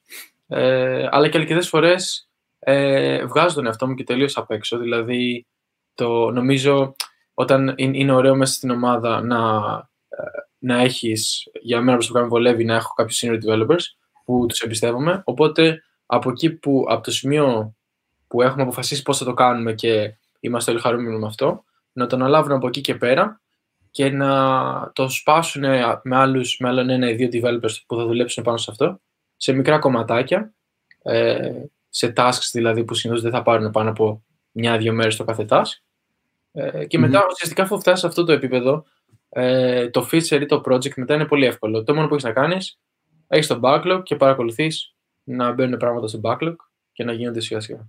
Και ρωτάς κάθε μέρα που είναι οι άλλοι, γιατί δεν το κάνανε. Α, το αυτό, και μετά, και μετά κάνω τα αγαπημένα μου. σε φάση μάγκε, γιατί αργούμε; Γιατί δεν τα βλέπω να, να προχωράνε τα, οι καρτούλες από τη μία στήλη στην άλλη; Ειδικά εκεί στην Ολλανδία η λέξη μάγκες είναι νομίζω σίγουρα. Πάει και έρχεται όλη μέρα. Ναι, what's up, Α, έχει τέτοιο, δεν το... Ε, καλά, ναι. Μου είσαστε κοσμογυρισμένοι εκεί πέρα να πούμε. Εντάξει, εμείς έχουμε πάει και 10 ταξίδια και τώρα αισθανόμαστε ένα τίποτα. Ε, εγώ θέλω να γυρίσω λίγο πάλι στα σχόλια, γιατί είχαμε τώρα δύο-τρία που έχουν έρθει ακόμα. Το, το πρώτο είναι για από κάποιον από τον Μιχάλη, ο οποίος τώρα μπαίνει, ετοιμάζεται μάλλον να μπει στην αγορά εργασίας. Οπότε έχει μια ερώτηση και λέει, ρε παιδί μου, τι, τεχνικά skills ψάχνει κάποιος ο οποίος είναι entry level. Το οποίο το ψιλοσυζητήσαμε και πριν, αλλά αν μπορεί να το πούμε σε ένα-δύο bullets, ας πούμε. Και από το HR θα ήθελα να ακούσω, δηλαδή πώς ένας HR manager θα, θα διαλέξει έναν. Ε, τεχνικά ή soft skills. Τεχνικά βλέπω εδώ πέρα, νομίζω. Okay. Ναι, για κομμάτια του κώδικα, όχι, πάνω. Τι κοιτάνε HR για έναν entry level, επιζητούν υψηλό επίπεδο γνώσεων. Αυτό είναι η ερώτηση. OK. Okay. Ε, Καταρχάς, ο entry level για μένα δεν, δεν χρειάζεται να έχει ψηλό επίπεδο γνώσεων. Τώρα το ότι δυστυχώς εκεί έξω θα βρείτε αγγελίες που είναι entry level ή junior και θα λένε θέλουμε τρία χρόνια προπηρεσία. Κρίμα, κρίμα για τον κλάδο μου πραγματικά που, που συμβαίνει αυτό. Είναι πιστό entry level. ναι, μάλλον. Ε, χρειάζεται βασικά να μπορείτε αυτά που έχετε μάθει από οπουδήποτε τα έχετε μάθει. Είτε αυτό είναι σχολή, είτε αυτό είναι ε, bootcamps, είτε, να μπορείτε να τα υποστηρίξετε ότι τα ξέρετε. Δηλαδή, αν έχετε κάνει κάποια ομαδική εργασία και την έχετε βάλει για παράδειγμα στο βιογραφικό σας, αλλά εν τέλει σας είχαν ψιλοκουβαλήσει, ρε παιδί μου, σε αυτή την εργασία και δεν την είχατε κάνει ακριβώς και δεν είχατε IGB, καλό είναι να μην τη βάλετε στο βιογραφικό σας. Δηλαδή, να μπορείτε να υποστηρίξετε αυτό το οποίο θέλετε. Και παράλληλα, ε, εντάξει, τα minimum πράγματα που θα ζητήσει κάποιος ε, σε τεχνικό background ανάλογα με το τι θέση κάνεις. Δηλαδή, ε, να ξέρεις πράγματα σε Python. Δηλαδή, μπορεί να, σου να σε ρωτήσουν πράγματα αν πας για μια τέτοια θέση. Να, για, αντίστοιχα για front-end, να γνωρίζεις πράγματα καλό είναι να έχεις διαβάσει και πέντε καινούργιες τάσεις, ας πούμε, που ισχύουν ε, και ότι δείχνεις πράγματα. Αλλά αν όντως είναι open να πάρουν entry level κόσμο, ε, τα, δεν είναι τόσο. Τα, τα hard skills θα είναι πολύ επίπονο training στους πρώτους μήνες, νομίζω. Νομίζω ότι θα πολύ στη θέση. Γιατί εντάξει, και σε μια εταιρεία δεν θα πάρω κάποιον να του μάθει και να γράφει κώδικα. Η αλήθεια είναι από το μηδέν. Ή πώς λειτουργεί ε, ο υπολογιστής από πίσω, όταν ας πούμε, μεταφράζει ένας μεταφραστή ε, τον κώδικα που έχεις γράψει. Ε, για μένα είναι πολύ σημαντικό ε, δύο πράγματα κυρίως. Είναι ωραία άμα δεις να έχεις δουλέψει ήδη σε κάποια ε, projectάκια μόνος σου, να έχεις στο GitHub ε, κάποια πραγματάκια. Και το άλλο είναι να έχεις διαβάσει κανένα βιβλίο για το πώς να γράφεις καθαρό κώδικα. Βάσει clean code, ε, το βιβλίο ή κάτι τέτοιο. Ε, νομίζω είναι τα, τα καλύτερα που μπορείς να κάνεις σαν ε, junior. Ειδικά από τη στιγμή που. Γιατί αυτό είναι καθαρά συντακτικό. Δηλαδή, όταν έχεις μάθει πώς να συντάσεις πιο σωστά τον κώδικά σου και να τον καλύπτεις πάντα με unit και ε, τέτοια. Είσαι πολύ κομπλέ. Και υπάρχει junior dev και junior dev. Υπάρχουν πολλές κατηγορίες junior dev. Αυτό που είπες ο Γιάννης, αυτή, αυτή τη στιγμή ε, κάνω recruit για έναν junior dev, ο οποίος θα μας βοηθάει με το education. By the way, αν ενδιαφέρεται κάποιος. Αλλά ε, μπορείς να είσαι junior dev, να ξέρεις πολύ λίγα και το GitHub σου να είναι άδειο και να είσαι junior dev, να ξέρεις λίγα πράγματα ή να ξέρεις κάποια πράγματα και το GitHub σου να είναι γεμάτο. Είναι, είναι πάρα πάρα πολύ σημαντικό αυτό να δείξεις ότι ενδιαφέρεσαι. Δυστυχώς αισθάνομαι ότι από αυτά που βλέπω καθημερινά, ότι ξέρεις, πολλοί, ειδικά από απόφοιτοι πανεπιστημίων, έρχονται και δηλώνουν devs. Dev για μένα είναι αυτός που, όπως είπε πολύ ωραία ο Γιάννης, δεν το ξανακούσει, έχει δρώσει το πληκτρολόγιο. Α το έχει δρώσει και λάθος στην αρχή. Δεν έχει σημασία. Θα, θα, θα το βρεις στην πορεία, αλλά πρέπει να κάνεις κάτι γι' αυτό. Πρέπει να μπεις σε open source projects. Πρέπει να φαντασιωθείς apps. Κάνε replicate. Δες ένα app που σου αρέσει, κάντο, προσπάθησε να το κάνεις replicate. Κάνε κάτι όμως για να, να το δει. Και ο CTO σου θα, ε, ειδικά όταν είσαι junior, ε, έχω, έχοντας μιλήσει ξανά με CTOs, ε, τους ενδιαφέρει να δουν και το progression που έχει ο μαθητής, ο, η, η δική μας απόφυτη τουλάχιστον. Δηλαδή ξεκίνησαν από το Hello World, πώς φτάσανε εκεί που φτασανε και μέσα από, το, από τα GitHub repositories καταλαβαίνουν το πού μπορούν να πάνε κιόλας. Και δεν υπάρχει καλύτερότερη συμβουλή από το να απλά ίδρωσε το πληκτρολόγιό σου και να φαίνεται κιόλας αυτό. Γιατί αν το υδρώνεις και το βάζεις στην υπόγα, δεν έχει νόημα. Βάλτε το στο GitHub να το, να το, να το βλέπουν κι άλλοι. Και στο LinkedIn βάλτε το GitHub σας, να το βλέπουμε και αυτοί που δεν ξέρουμε. Ε, εντάξει, ας μάθουμε ένα GitHub. Δεν παίρνεις για να κάνεις ένα Έχω, έχω. Πάρε, θα κάνω, θα σου πετάξω πάσα, γιατί δεν ξέρω αν ε, είναι κάτι που σου απασχολεί αυτό το πράγμα τελευταία. Ε, κοίταξε, θα σου πω. Κοίτα, για μένα τα, θα μιλήσω για το junior επίπεδο. Mm-hmm. Θα, θα επανέλθω με λεπτομέρειες αργότερα σε επόμενο επεισόδιο. Για εμένα το, στο junior επίπεδο τα hard skills δεν έχουν τόσο σημασία. Δηλαδή, προφανώς, δεν λέω ότι θέλω να πάω να προσλάβω ένα άτομο το οποίο ε, «Α, παιδιά, έχει λεφτά η τέτοια του προγραμματισμού η αγορά, ναι, να γίνω developer». Δεν υπάρχει αυτό. Γιατί κάτι έχει σήμερα λεφτά, αύριο δεν έχει. Και κάτι σήμερα δεν έχει και αύριο έχει. Δηλαδή, δε, εντάξει, τέλος της ημέρας ε, πρέπει να επιζήσεις και αλλαγές γίνονται και δεν ξέρεις. Ε, οπότε, ε, προφανώς και θέλω αυτό το άτομο να είναι τεχνικό, δηλαδή να, να πιάνει τα βασικά, δεν το, δεν το συζητάμε, αλλά junior παιδιά είναι junior. Για μένα το, αυτό το οποίο είναι πάρα, πάρα πολύ σημαντικό, ε, θέλω να υπάρχει διάθεση από αυτό το άτομο να έρθουμε στο ίδιο μήκος κύματος και να συντονιστουμε Αυτό. Και για... εν τέλει, εγώ γιατί παίρνω ένα άτομο, παίρνω ένα άτομο έτσι ώστε μετά από τρεις μήνες ή χι μήνες, δεν ξέρω τώρα στην τύχη είναι το τρία που είπα, παιδιά, να μπορέσει να μου πάρει φόρτο εργασίας. Για να μου πάρει φόρτο, για να μου πάρει φόρτο εργασίας, πρέπει να το κάνω manage λιγότερη ώρα από όσοι δούλευα σε αυτά τα πράγματα. Και το άλλο λιγότερο ενώ τάξη μεγέθους λιγότερη ώρα. Το οποίο σίγουρα θέλει από μένα προσπάθεια, αλλά θέλει προσπάθεια και από το άλλο άτομο για να έρθουμε στο ίδιο μήκος κύματος. Οπότε για μένα αυτό είναι, είναι must. Να δω ένα άτομο το οποίο θέλει να με καταλάβει και όχι μόνο να με καταλάβει, αλλά να με βοηθήσει και εμένα να το καταλάβω. Γιατί δεν είναι one way αυτό. Ε, αυτό είναι που εγώ θα, Δηλαδή, το, τεχνικό, ok, το αν έχει γράψει Python ή C ή οτιδήποτε, ή Ruby ή μια γλώσσα που δεν θα χρησιμοποιήσουμε, δεν, δεν μου καίγεται καρφί πραγματικά. Δηλαδή, junior παίρνω. Ό,τι είναι θα το μάθει, δεν είναι τώρα κάτι σιγά. Ούτως ή άλλως είναι το πιο πιθανό βασικά είναι ότι στον πρώτο χρόνο θα έχει πιο πολύ εμπειρία αυτός ο άνθρωπος μέσα στην εταιρεία τη δικιά σου, που θα ναι. τον έχεις βάλει εσύ στον δρόμο που εσύ πιστεύεις πιο σωστό, από ότι θα έχει πιο πριν. Έτσι. Δηλαδή, οπότε μόνο και μόνο αυτό ναι. νομίζω ότι είναι το, το πιο σημαντικό. Δεν το συζητάω. Έχει τύχει να έχω μιλήσει και με κόσμο ο οποίος λέει. ωραία, τι να μάθω για να βρω την πρώτη μου δουλειά, να μάθω Promises, να μάθω ES6, να μάθω React. Εμένα η θέση μου είναι η εξής. Βρες κάτι το οποίο, λοιπόν, είναι ένας ανταγωνιστικός χώρος. Οπότε κάτι πρέπει να έχεις αυτό το οποίο είπε ο Δαμιανός, παιδί μου. Δηλαδή, κάτι πρέπει να υπάρχει. Βρες μια ιδέα, κάτι δηλαδή ένας φίλος μου πριν κάνει τη δουλειά του είχε φτιάξει ένα, μια εφαρμογή στην οποία έκανε rate ε, ταινίες με τον αδερφό του και την είχε συνδέσει με Firebase γιατί βλέπουν ταινίες και κάπως έτσι ήταν, δεν το θυμάμαι καλά. Λοιπόν, ε, κάνε κάτι, Κάντε open source να φανεί ο κώδικα σου και ότι έχεις γράψει κώδικα δηλαδή και γράψει ένα καλό readme. Γράψε πεντακάθαρα τι κάνει αυτό το πράγμα. Και πώς κάποιος μπορεί αυτό να το πάρει και να το σετάρει σε ένα δικό του σερβερ; Για μένα αυτό, για μένα αυτό είναι, δηλαδή να βάλεις τον κόπο, ρε παιδί μου, να επικοινωνήσεις. Αυτό. Να δείξεις τι θέλεις βασικά, να δείξεις ότι ναι. θες κάτι λίγο παραπάνω από κάποιον άλλον. Προφανώς δεν χρειάζεται ούτε να λιώσεις, ούτε να κάνεις 52 projects στο GitHub, ούτε να κάνει. Ούτε καν. Ένα. Ένα. σα ίσα να δείξεις ότι αυτό το... σ' αρέσει αυτό ρε παιδί μου, είναι κάτι το οποίο θα θέλεις να κάνεις σαν καριέρα και να το, να το προχωρήσεις. Προχωράω λίγο γιατί έχουμε ξεφύγει κιόλας τώρα, κοιτάξα και την ώρα. Ε, αλλά ε, έχουμε επίσης εδώ πέρα τον, τον Master Teo, ο οποίος και εκείνος λέει πάρα πολύ ρε παιδί μου ότι έχει μεγάλη σημασία το αν θα γίνεις team lead ή αν θα γίνεις manager σε μια ομάδα.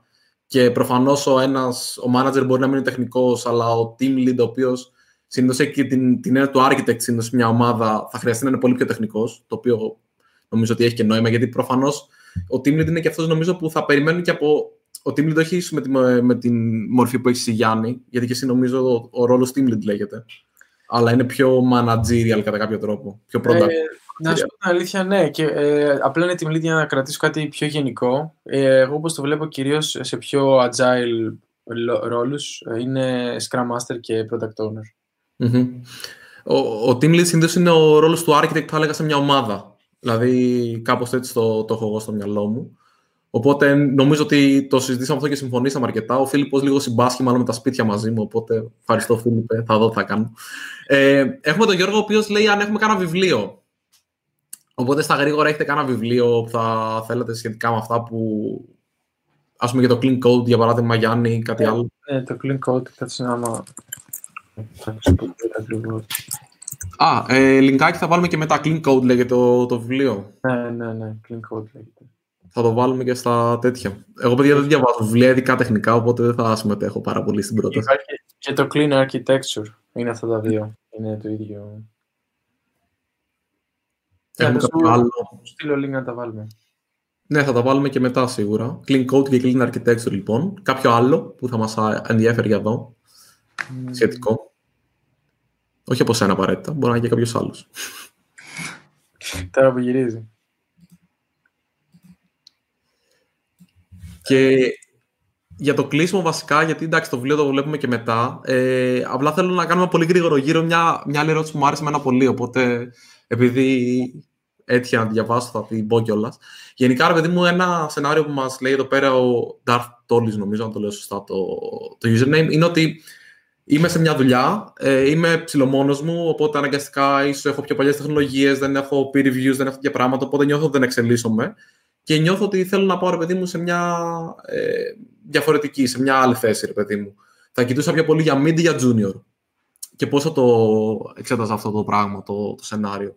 Το οποίο νομίζω ότι είναι πάρα πολύ ενδιαφέρον, γιατί υπάρχουν αρκετοί άνθρωποι οι οποίοι μπορεί να μην έτυχε η εταιρεία, ρε παιδί μου, να πάει τόσο καλά, ή μπορεί η εταιρεία να ψηλο να μην ήταν τόσο τεχνική τελικά, ρε παιδί μου. Οπότε έχεις φάει ένα-δύο χρόνια, τρία, δεν ξέρω, εκεί πέρα στην εταιρεία και πώς μετά κάνει ουσιαστικά μια, μια αλλαγή.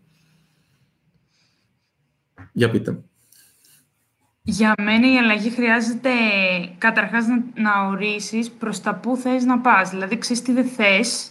Είναι σημαντικό να ξέρεις τι, τι, τι θες. Δηλαδή, θέλω απλά να φύγω από αυτό που κάνω τώρα ή θέλω κάτι συγκεκριμένο. Γιατί αν θες κάτι συγκεκριμένο, έχει πολύ να διαβάσεις πράγματα, να δεις, να βρεις άτομα τα οποία ε, το, είναι σε αυτό το κλάδο και σε αυτό το αντικείμενο, οπότε να αναπτύξεις το network, meetups κτλ.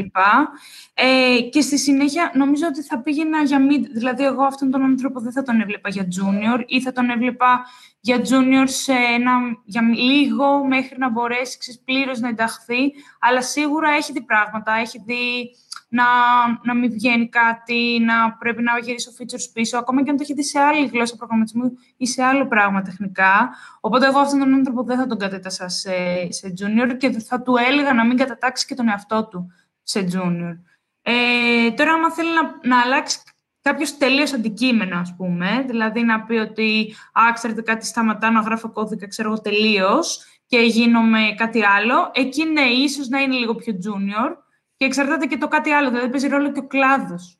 Δηλαδή, άμα παραμείνεις στον ίδιο κλάδο και φέρνεις την εμπειρία του κλάδου σου ερχόμενος, γενικότερα, εννοείται ότι συνεχίζει να έχεις ένα mid κομμάτι. Αν πας σε κάτι τελείως άλλο, το οποίο είναι, δεν ξέρω, αστροφυσική, ας πούμε, δεν ξέρω, whatever, ε, σίγουρα θα είσαι σε πιο ε, χαμηλό level of experience, οπότε θα θεωρηθείς πιο junior. Ε, εγώ, θα, εγώ θα συμβούλευα καταρχήν να κοιτάξει πρώτα απ' όλα μα του αρέσει τα προϊόντα της εταιρείας. Δηλαδή, μπορεί, ας πούμε, για παράδειγμα, να του αρέσει ο τομέα υγείας και να έχει βρει μια startup ή σκέλα ή οτιδήποτε που να αναπτύσσει λογισμικό που έχει να κάνει με υγεία. Ε, οπότε, αφού για μένα έχεις βρει ένα τομέα που θα σε ενδιαφέρει να, να ασχοληθείς και εταιρείες που γουστάρεις πραγματικά, δεν έχει τόσο σημασία ε, άμα τη λένε τη θέση, αν δεν έχουν ανοίξει για junior ή άμα δεν έχουν ανοίξει για mid. Εγώ θα έλεγα απλά κάνει αίτηση και ε, ο αντίστοιχος team leader, manager ή hiring manager, όπως θες πες τους, να το αφήσει αυτόν ή αυτή να, να αποφασίσει τι, θα, τι, τι θέση θα ήθελα να σου δώσει. Αλλά εγώ θα έκανα και στις δύο αιτήσει και mid και junior. Ε, πολύ σημαντικό αυτό με, την, ε, με, το, με τον κλάδο και νομίζω ότι κολλάγει πάρα πολύ με αυτό που είπε και η Ασπασία, ότι έχεις ήδη ένα expertise. Εγώ θα έλεγα ότι ακόμα και το εργασιακό expertise, το ότι είσαι στην αγορά εργασίας, ακόμα και σε οποιοδήποτε παιδί μου άλλο τέτοιο, δίνει κάτι παραπάνω. Γιατί ξέρεις πώ είναι να έχει μισθό, να έχεις κάποιον ο οποίος περιμένει πράγματα από σένα. Δηλαδή, όλο αυτό το πράγμα είναι μια σχέση η οποία ζυμώνεται κι αυτή. Δεν είναι κάτι το οποίο έχεις εμπειρία. Και είναι κάτι το οποίο νομίζω ότι και αυτό έχει σημασία. Τώρα, όντως το όριο, το, το, όριο, το level δεν έχει πάρα πολύ σημασία, ούτε για μένα θα έλεγα. Αλλά έχει να κάνει με το ότι στη χειρότερη πα δοκιμάζεις και βλέπεις. Δηλαδή, ξέρεις, ε, το κλασικό που λέω είναι κάνε apply στις, ε, από την 5η μέχρι την 8η εταιρεία, ρε παιδί μου, που σε ενδιαφέρει να πας. Δες τι θα κάνεις αυτές και μετά πάρε τις πρώτες πέντε. Δηλαδή είναι το. Το, το όριο όμως έχει να κάνει με το μισθολογικό κομμάτι. Γιατί άλλο, άλλο, εκεί έχει μεγάλη διαφορά. Γιατί ε, δεν συμφωνώ με τον Γιάννη στο να κάνεις apply σε μια άλλη θέση. Γιατί ε, αυτή η εταιρεία πιθανότερα ε, έχει budget για τη συγκεκριμένη θέση. Και εσύ αν είσαι mid, έχεις να πάρεις mid μισθό, υποθέτω. Ή, ή πρέπει να είσαι open να μην τον πάρεις. Ναι, εκτός αν θες να κάνεις pivot, ε, κάποιο είδους pivot στην καριέρα σου και να πεις, ok, θα πάω σε junior θέση, επειδή γουστάρω την αστροφυσική ε, και θα πάρω μικρότερο μισθό. Αλλά ο, ο, το μισθολογικό έχει πάρα πολύ μεγάλη σημασία. Mm-hmm. Σωστό, σωστό γι' αυτό. Σωστό. Πάρει. Αλλά εντάξει, λεφτά υπάρχουν παιδιά, πιστεύω. Ε. δηλαδή, άμα, άμα, δω, άμα δεις ένα καλό developer, δεν θα δώσεις... Άμα ε, δεις ένα καλό developer, τον παίρνεις... παραπάνω. Δεν θα δώσεις ένα διακοσάρικο παραπάνω να τον πάρεις mid, το junior. Και τρέχεις να τον πάρεις πρώτος. Δεν είμαστε Ολλανδία εδώ πέρα, είμαστε Ελλαδιστάν. Είμαστε λίγο πιο μαζεμένα. Υπάρχουν budgets εδώ πέρα, δεν είμαστε χήμα, κύριε. Λοιπόν, εγώ έχω να πω το, το εξής. Είναι δύο, είναι δύο πράγματα. Είναι αυτό το οποίο παίρνεις τώρα και είναι και η προοπτική που έχει αυτό το πράγμα. Για μένα εκείνο. Οπότε το ζυγίζεις. Αν εσύ τώρα χρειάζεσαι τα χρήματα, δεν μπορείς να πάρεις κάτι το οποίο δεν θα δίνει τα χρήματα αν μπορείς να πάρεις τα χρήματα αργότερα και είναι κάτι στο οποίο μπορείς να επενδύσεις τώρα και βλέπεις ότι έχει την προοπτική, που δεν έχει και καμία σιγουριά, στοιχήματα παίζουμε όλοι. Ε, Κάνεις αυτό. Απλά για μένα είναι αυτό. Είναι το σήμερα και η προοπτική του αύριο. Τα ζυγίζει με βάση τις ανάγκες και you know, you go with it. Και, και εγώ νομίζω ότι συμφωνώ και ίσως τώρα που το ξέρεις, ξανασκέφτομαι αυτά που είπα πιο πολύ, ρε παιδί μου, ε, νομίζω ότι και ο τρόπος του κάνω apply σε κάποιες θέσεις ή εταιρείες που δεν με ενδιαφέρουν, δηλαδή με ενδιαφέρουν, αλλά δεν πεθαίνω κιόλας να πάω εκεί πέρα. Γιατί συνήθως ξέρεις, όλοι θέλουμε, λέμε, θέλω να πάω στην ε, Social Hackers Academy. Okay? Ξέρεις, θα κάνω τα πάντα για να πάω εκεί. Ε, μην κάνεις apply πρώτα εκεί. Κάνω apply σε, σε κάποιες εταιρείες που θα χαιρώσει να πας, αλλά δεν σε πειράζει και πολύ να μην πας. Να δεις τι μισθό θα σου προτείνουν αυτοί, ξέρω εγώ, πώς θα, πώς θα κάνεις compete για τη θέση. Γιατί, ας πούμε, είχαμε μια συζήτηση με τον, ε, με τον Μπάρι, με δύο ε, συνεργάτες, ρε παιδί μου, που σκεφτόντουσαν να κάνουν αλλαγή καριέρα και να πάνε σε μια λίγο διαφορετικού τύπου θέση, ρε παιδί μου, γιατί ήταν πιο κλασική και θέλουν να πάνε σε κάτι πιο, ρε παιδί μου, σύγχρονες τεχνολογίες. Και μας λένε πώς θα το κάνω αυτό; Και η απάντηση νομίζω ήταν ότι ξέρεις τι, κάνε να δεις αρχικά πώς κάνεις, ρε παιδί μου, evaluate σε σχέση με αυτό, σε μια τέτοια θέση. Και αν θες, πάρε κάποιο certification, κάνε ένα project, κάνε κάτι, όπως και στο junior, κάτι όμως λίγο διαφορετικό, το οποίο θα σου δείξει ότι θες να κάνεις όντως το switch και όχι ότι είναι cool και έχει πολλά χρήματα το ξέρω εγώ, data science. Λέω ένα της τώρα παράδειγμα και θέλω να πάω προς τα εκεί.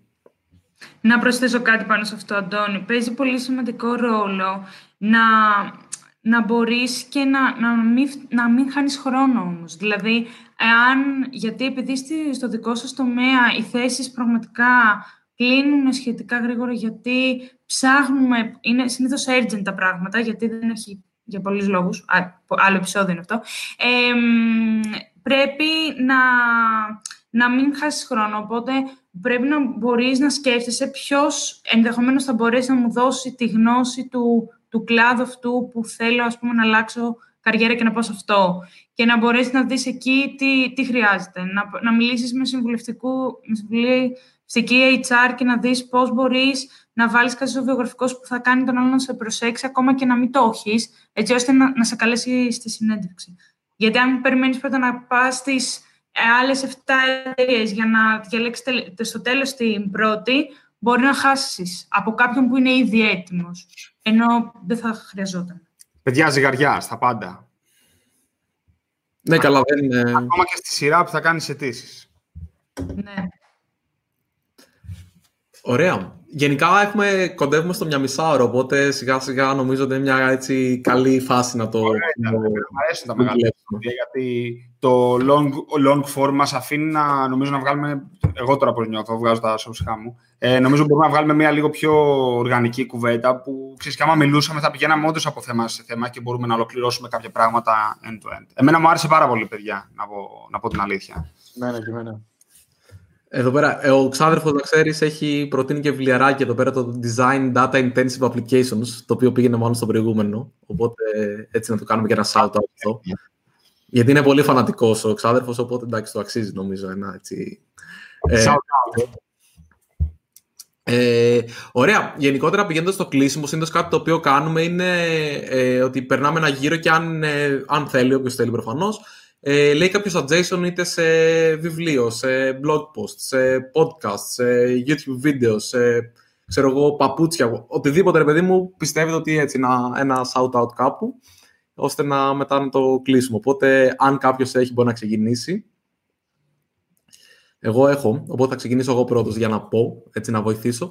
Γενικά, το τελευταίο καιρό είχα πει ότι διαβάζω αρκετά newsletters και δύο από αυτά, το ένα το είχα πει σε προηγούμενο επεισόδιο, το άλλο είναι τον ε, New York Times, το default, το οποίο είναι πάρα πολύ βολικό και έχουν κάνει και πολύ καλή δουλειά και σου έρχεται και το πρωί στη χώρα που βρίσκεσαι, οπότε μου έρχεται με ένα κάθε μέρα, νομίζω 8 το πρωί, κάτι τέτοιο.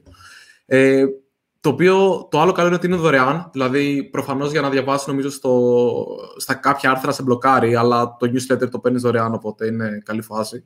Και βολεύει πάρα πολύ, οπότε θα σα το πρότεινα. Είναι το default που δίνουμε. Θα, το, θα βρω ποιο είναι το subscription και θα, σας το, θα το βάλω στα show notes από κάτω μετά. Γενικά, με ένα βολεύει πάρα πολύ. Έχει ένα, είναι μικρό, γρήγορο, το διαβάζεις, ξέρεις, σε 10-15 λεπτά έχεις πάρει μια ιδέα του τι γίνεται στον κόσμο και γενικά με έχει βολέψει πάρα πολύ. Ε, πάω δεύτερος για να αφήσουμε τα παιδιά στο τέλος να το χαρούν όλο εκείνοι. Εγώ έχω να προτείνω δύο κανάλια YouTube που έμαθα από ένα. Ένα. ένα. ένα. Εσύ απαγορεύεται δεύτερο. Εσύ έχεις και άλλο επεισόδιο, την άλλη εβδομάδα το άλλο. Ωραία, OK. Okay, okay. Λοιπόν, ε, διαλέγω αυτό. Λοιπόν, θέλω να προτείνω ένα κανάλι YouTube το οποίο το έμαθα από έναν φίλο της αδερφής μου και είναι πάρα πολύ ενδιαφέρον γιατί πιάνει λίγο πιο περίπλοκα concepts και τα κάνει, ξέρεις, πιο, τα, τα εκλαϊκεύει, εμένα με τρελαίνει αυτό και λέγεται Business Casual. Γράψτε το αυτό στο YouTube, θα το δείτε. Έχει κοντά ένα εκατομμύριο subscribers, αυτό είναι, παιδιά, τα σπάει το κανάλι. Ε, check it out. Ωραία, εγώ μπορώ να πω επόμενος. Ε, εγώ έχω ένα που μου αρέσει πολύ, το είχα προτείνει όταν κάναμε και τα sessions με την Social Hackers, τον Henrik Kniberg, άμα το λες σωστά.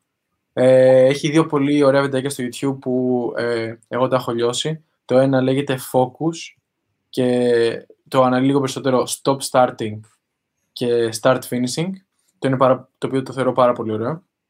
Και το άλλο είναι το ε, Product Ownership in a Nutshell. Επίσης πάρα πολύ ωραίο. Ε, στο στείλω link φαντάζομαι Αντώνη μετά, άμα θες να τα αποστάρεις, δεν ξέρω τα αποστάρεις. Ναι, ναι, άμα μπορείς στείλ το και τα βάζουμε κάτω για να βγαίνουν στα, στα show notes, YouTube κλπ. Okay. και για να αφήσουμε την κυρία να τελειώσει, ε, εγώ έχω πάρα πολλά να, να προτείνω πράγματα γενικά, ε, αλλά για εμένα το πιο σημαντικό είναι το effective communication που αναφέρθηκε πολλές, πολλές φορές και όπως είπε ο Πάρης προηγουμένως ότι τα soft skills νομίζω ότι τα φοβόμαστε λίγο αλλά δεν είναι επίκτητα. Είναι κάτι που μπορείς να, να βελτιώσεις. Και ε, προτείνω, ε, προσκαλώ ε, τους viewers να, να πάνε στο YouTube, το αρχικό, ή στο LinkedIn Learning, δεν ξέρω, οπουδήποτε έχουν access και να ξεκινήσουν να ψάχνονται με το effective ε, communication. Πραγματικά θα αλλάξει η φάση τους, γιατί δεν είναι, το πήγαμε πολύ στο κομμάτι του να βρεις δουλειά, αλλά κάνεις καλύτερη τη δουλειά σου, κάνεις καλύτερη την επικοινωνία με την κοπέλα σου, με τον άντρα σου, με τα παιδιά σου. Είναι, παντού πάει αυτό το skill, δεν είναι μόνο ε, στην εργασία. Και, sorry, θα, θα, πάρω την ευκαιρία, θα πω και ένα δεύτερο. Ε, επειδή εργαζόμαστε πολλές φορές σε multicultural ομάδες, ε, αν π.χ. στην Ολλανδία, ε, δεν ξέρω κάποιο βιβλίο για την Ολλανδία, άμα σίγουρα θα υπάρχει κάποιο βιβλίο που περιγράφει τους Ολλανδούς αν έχει να κάνει περισσότερο με Ολλανδού, ανθρώπους που έρχονται από την Ολλανδία. Ή αλλιώς, άμα είναι πραγματικά fully multicultural η εταιρεία σου, ε, ένα συγκλονιστικό βιβλίο, όλοι πιστεύω, λέγεται Culture Map. Δεν θυμάμαι ποιος το έχει γράψει, αλλά με τη μία θα βγει, όπου ψάξετε, Culture Map. Για να καταλάβουμε λίγο περισσότερο ε, το, το, γιατί πραγματικά ε, είναι πολύ δύσκολο να συναντηθείς με τους άλλους. Αυτά. Ε, εγώ κλείνοντας θα πω καταρχάς ένα ε, βασικό θέμα που ε, έτσι από την δική μου πλευρά μην βάζετε τα soft skills σας στο βιογραφικό σας απλά έτσι το αφήνω να υπάρχει σαν recommendation. Περίμενε, περίμενε, να σου πω τι κάνω να μου πεις άμα είναι λάθος. Πάω και βάζω ας πούμε ε, communication και βάζω δίπλα κάτι μπάρες και διαλέγω, ας πούμε. Όχι, 7 όχι, στα 8. όχι, Εκεί, όχι. όχι, άκουρε να σου πω τι γίνεται. Υποσυνείδητα νομίζεις ότι είμαι effective communication και δεν έχω πει είμαι effective communication. Με έχω Υποσυνείδητα βαθμολογήσει. θα ρωτήσω Είμαι και και δεν θα self-aware. είσαι και θα σε κόψω. Λοιπόν, Είμαι self-aware. Μην βάζετε, αυτό είναι ένα suggestion. Ε, feel free γενικότερα να κάνετε approach για το οτιδήποτε θέλετε. Νομίζω έχει βάλει τα στοιχεία επικοινωνίας μεσό ο Αντώνης από κάτω. Και ένα ε, για μένα βίντεο το οποίο έτσι με έχει βοηθήσει πολλές φορές να, στο κομμάτι του να παίρνω αποφάσεις κυρίως και να βλέπω που θέλω, είναι ένα TEDx Talk το οποίο είχα δει, το οποίο έχει να κάνει με το image που έχεις για τον εαυτό σου και πού θέλεις να φτάσεις, ε, που έχει να κάνει κυρίως με όλα αυτά που λέγαμε το transition σε άλλο κλάδο ή σε άλλη εταιρεία και όλο αυτό, γιατί για μένα το πιο σημαντικό soft skill είναι το self-awareness. Όλα ξεκινάνε από το πώς έχεις καταλάβει εσύ τον εαυτό σου, πώς το καταλαβαίνουν οι άλλοι, πώς θέλεις να σε καταλαβαίνουν. Οπότε θα, θα το, δεν θυμάμαι τον τίτλο το ακριβώς, γιατί έχω να το κάνω check λίγο καιρό το συγκεκριμένο βίντεο, αλλά θα το στείλω στον Αντώνη, είναι ένα TEDx Talk ακριβώς που σου λέει κάποια πράγματα γι' αυτό. Τέλεια. Thank you. Οπότε κάπου εδώ πέρα να σας ευχαριστήσουμε πάρα πάρα πολύ. Ήταν super η κουβέντα. Ελπίζουμε να περάσανε οι άλλοι όσο καλά περάσαμε και εμείς, γιατί εμείς πάντα περνάμε τέλεια. Οπότε αυτό είναι το σημαντικό για μας. Ε, γενικά θα χαρούμε να τα ξαναπούμε, ρε παιδί μου, σε κάποιο άλλο format ενδεχομένως και άμα τα πράγματα βελτιωθούν και σε πιο κοντινό format. Μακάρι. Ε, αυτά. Πάρει Βέβαια πρέπει να είμαστε στις ίδιες χώρες για να γίνει αυτό. Οπότε γυρίστε πίσω. Οι ξενιτεμένοι. Ελάτε Ε, εσείς πα- θα έλεγα. Και αυτό γίνεται, γίνεται. Πάμε. Περού. και μετά χιλί. Α, Περού είσαι τώρα. Όχι, Χιλί, χιλί, χιλί, παιδιά, εγώ βλακία είπα. Φιλί. Α. Χιλί, φάουλ, φάουλ. Οπότε πάρει που μας βρίσκουνε. Λοιπόν, παιδιά, βρίσκουν τη μικρή κουβέντα YouTube, Spotify Podcasts, Apple Podcasts, Google Podcasts και όπου γενικά μας εμφανίζει το Anchor. Αυτό. Τέλεια. Ευχαριστούμε πολύ. Ευχαριστούμε. Τα στοιχεία από αυτό το LinkedIn των ε, συμμετεχόντων ε, είναι στο, στα show notes, άμα θέλετε να τους κάνετε κονέ ή οτιδήποτε άλλο. Και μέχρι την επόμενη εβδομάδα τα λέμε.